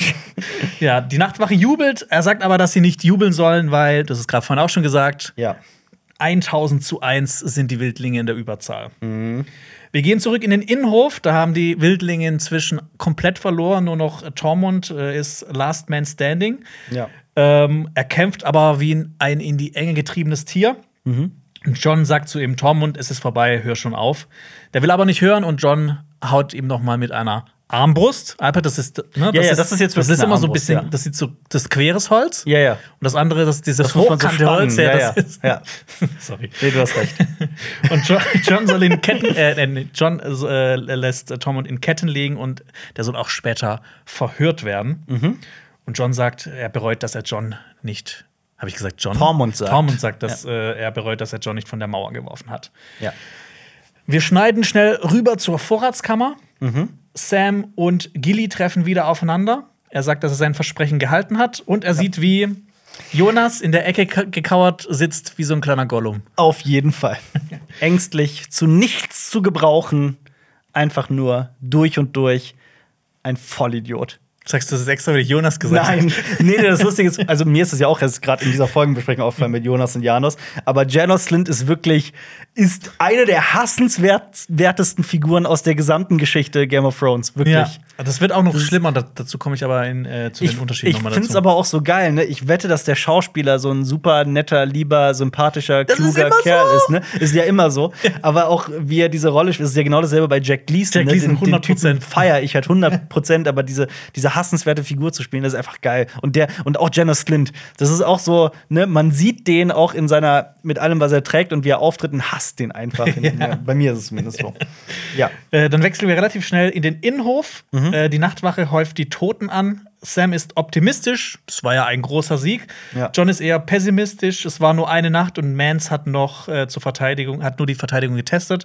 Und er hat noch mehr Riesen und mehr Mammuts in petto. Aber wir erfahren ja, dass das dann gar nicht so stimmt. Ne? Also so viele, also Riesen gibt's ja dann. Wun-Wun muss es ja noch geben Also eigentlich. ich glaube, wenn Ja. die halt mehr Budget gehabt hätten, hätten die noch mehr gezeigt. Ja. Aber ne, es, Ja. die hatten jetzt auch nicht unendliches Budget, Das wie, wie jetzt House of the Dragon zum Beispiel gefühlt. Ja. Deshalb hat man hier halt nicht so viele gesehen, aber Hunderte, habe ich ja schon erwähnt, waren es in den Büchern. Ja. Ähm, er sagt, dass heute Nacht werden sie wieder angreifen. Aber, sorry, sagt er nicht in der Serie, tut mir leid, dass ich unterbreche, sagt er nicht in der Serie später, als sie dann wieder aufeinandertreffen, John und Manke, dass ähm, es keine mehr gibt? Oder ist das noch später? Verwechsle ich da gerade was? Ich glaube, das ist dann noch später. Das ist dann noch später, ne? Ja. Ja. ja.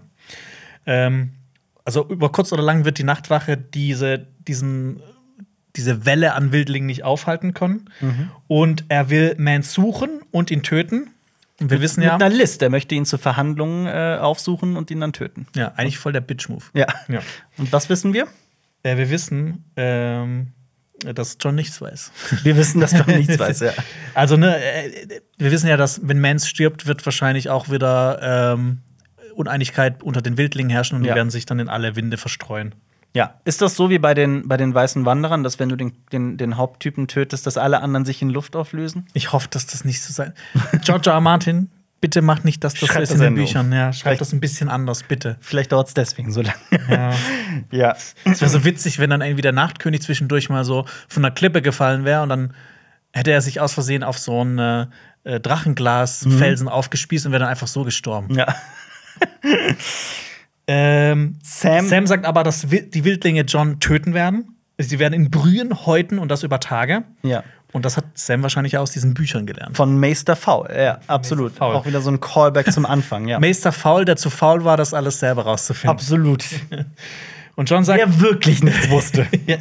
Und John sagt, du hast recht, äh, das ist ein mieser Plan, aber es ist halt der einzige Plan, den sie jetzt Ja. haben. Ähm, die beiden gehen zusammen in die Mauer und äh, es gibt wieder einen herzzerreißenden Shot. Ja. Wir sehen den toten Gran, wie er neben Mac, dem Mächtigen, liegt. absolut. Ähm, Aber sie haben ihren Job erfüllt. Ja. Sie haben es geschafft. Sie Ich meine, das Mac waren- aufgehalten. es waren sechs Männer der Nachtwache, die waren ja alle, ich sage jetzt mal, Niemande und die haben Ja. es geschafft, einen Riesen zusammenzutöten. unglaublich, ja. ja. Er hat, ne, Gran war in diesem Moment auch ein bisschen Hodor. He held the door. Absolut. Ja. Die Leichen müssen verbrannt werden und John gibt Sam sein Schwert. Er hat ja Germont versprochen, dass er es nicht mehr verlieren wird. Ja. Er schreitet durch das Tor und er hat sich die Worte von Aemon wirklich zu Herzen genommen. Liebe ist der Tod der Pflicht. Mhm. Er hat sich gegen die Liebe entschieden, gegen Ygritte, für die Nachtwache. Und Ja. er geht jetzt noch so weit, dass er sogar für den Pflicht in den Tod geht. Absolut. Und es gibt was ganz Besonderes. Ja. Ein Fade to White, kein, Mhm. kein Fade to Black. Und somit ist die Eine Weißblende. Folge zu Ende. Ja.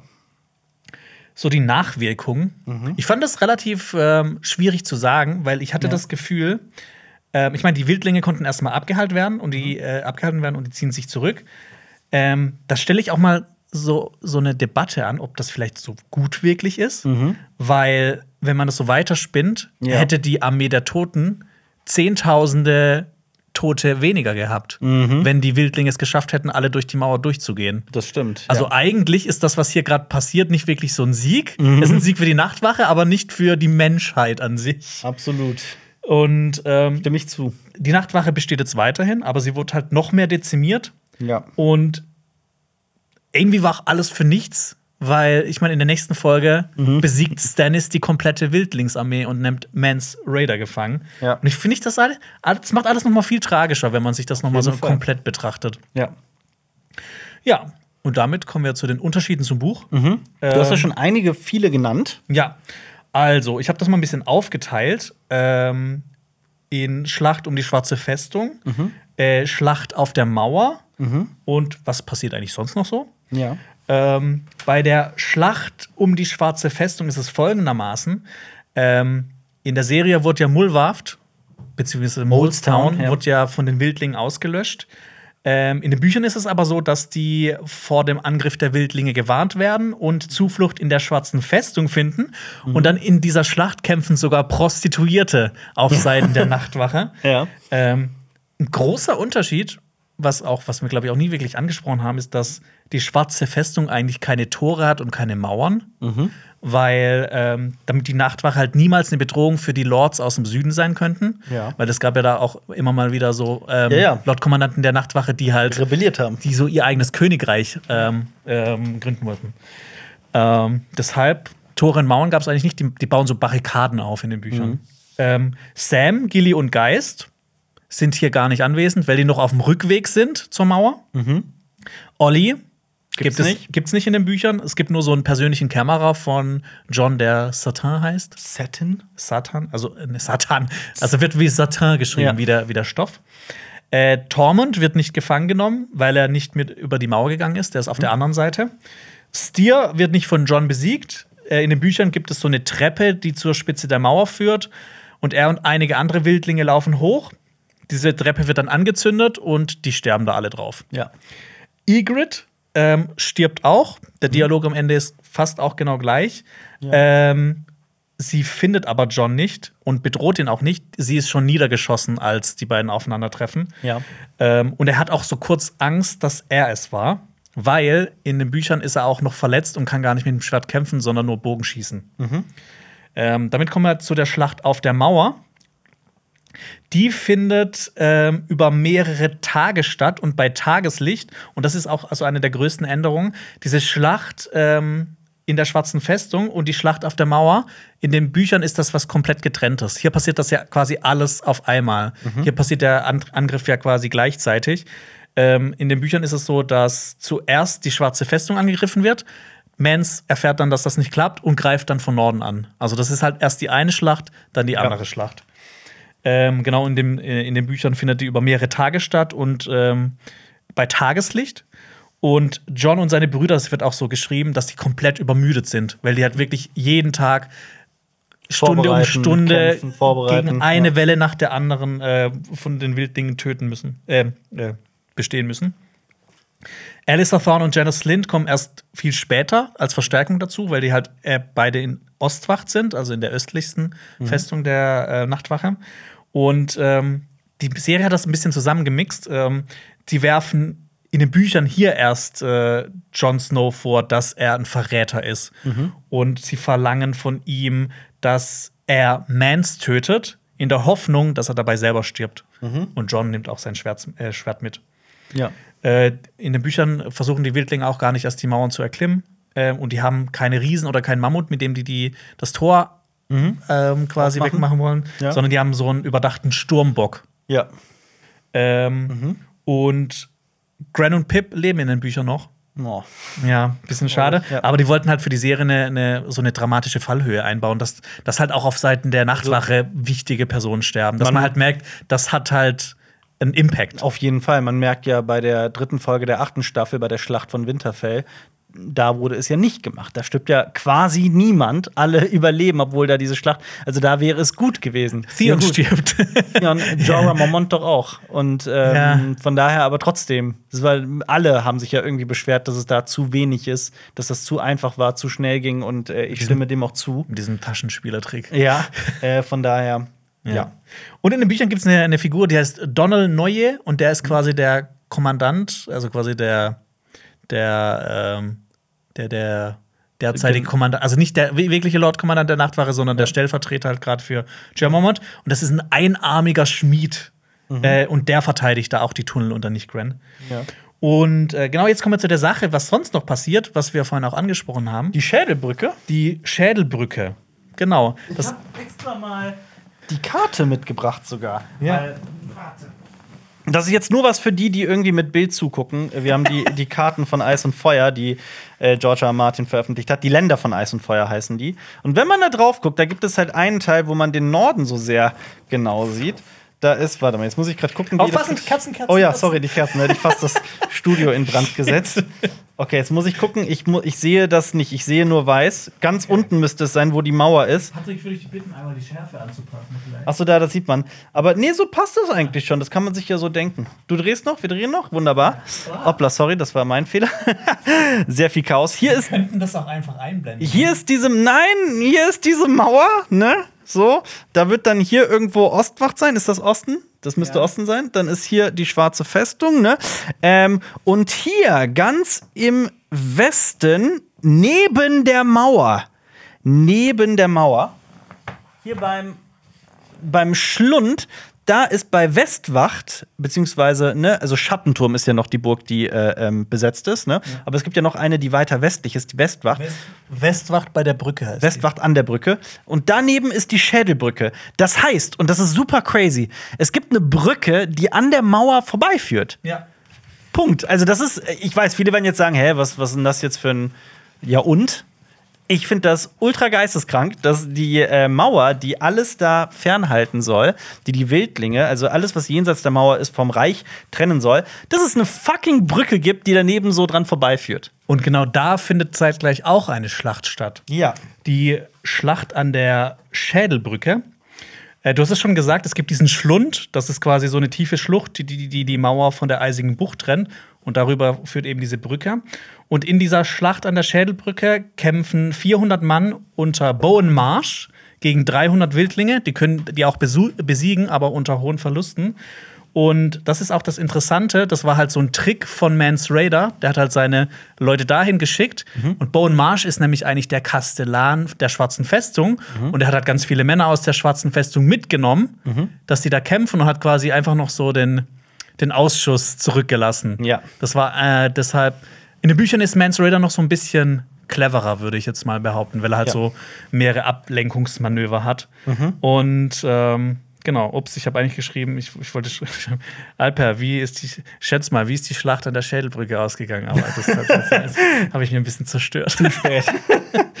äh, Alper, wie fandest du die Folge? Äh, machen wir es kurz und schmerzlos. Ähm, es ist ein einziger Rausch.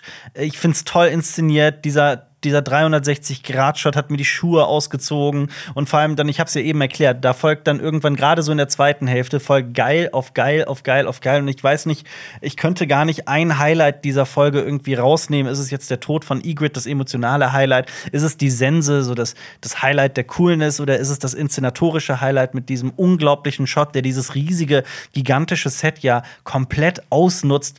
Ähm, ich verstehe, warum das deine Lieblingsfolge ist. Ich habe das vorher nicht verstanden, muss ich ehrlich sein, weil wenn ich so an großartige Szenen zurückgedacht habe, für mich persönlich, dann habe ich, dann war Staffel 4, Folge 9, Watchers on the Wall, nie in meiner engeren Auswahl. Da habe ich dann eher an andere Folgen gedacht, wie Baylor, wie, wie Schwarzwasser, wie ähm, auch Battle of the Bastards und äh, Winds of Winter und sowas, die Folge darauf.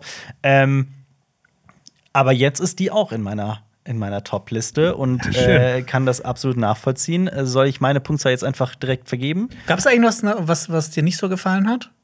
Ganz ehrlich, nicht unbedingt. Mir ist so ein bisschen aufgefallen in den Szenen, in denen äh, Goldie, Gilly und Sam miteinander agiert haben, dass ich das, wie gesagt, schauspielerisch gar nicht so stark fand.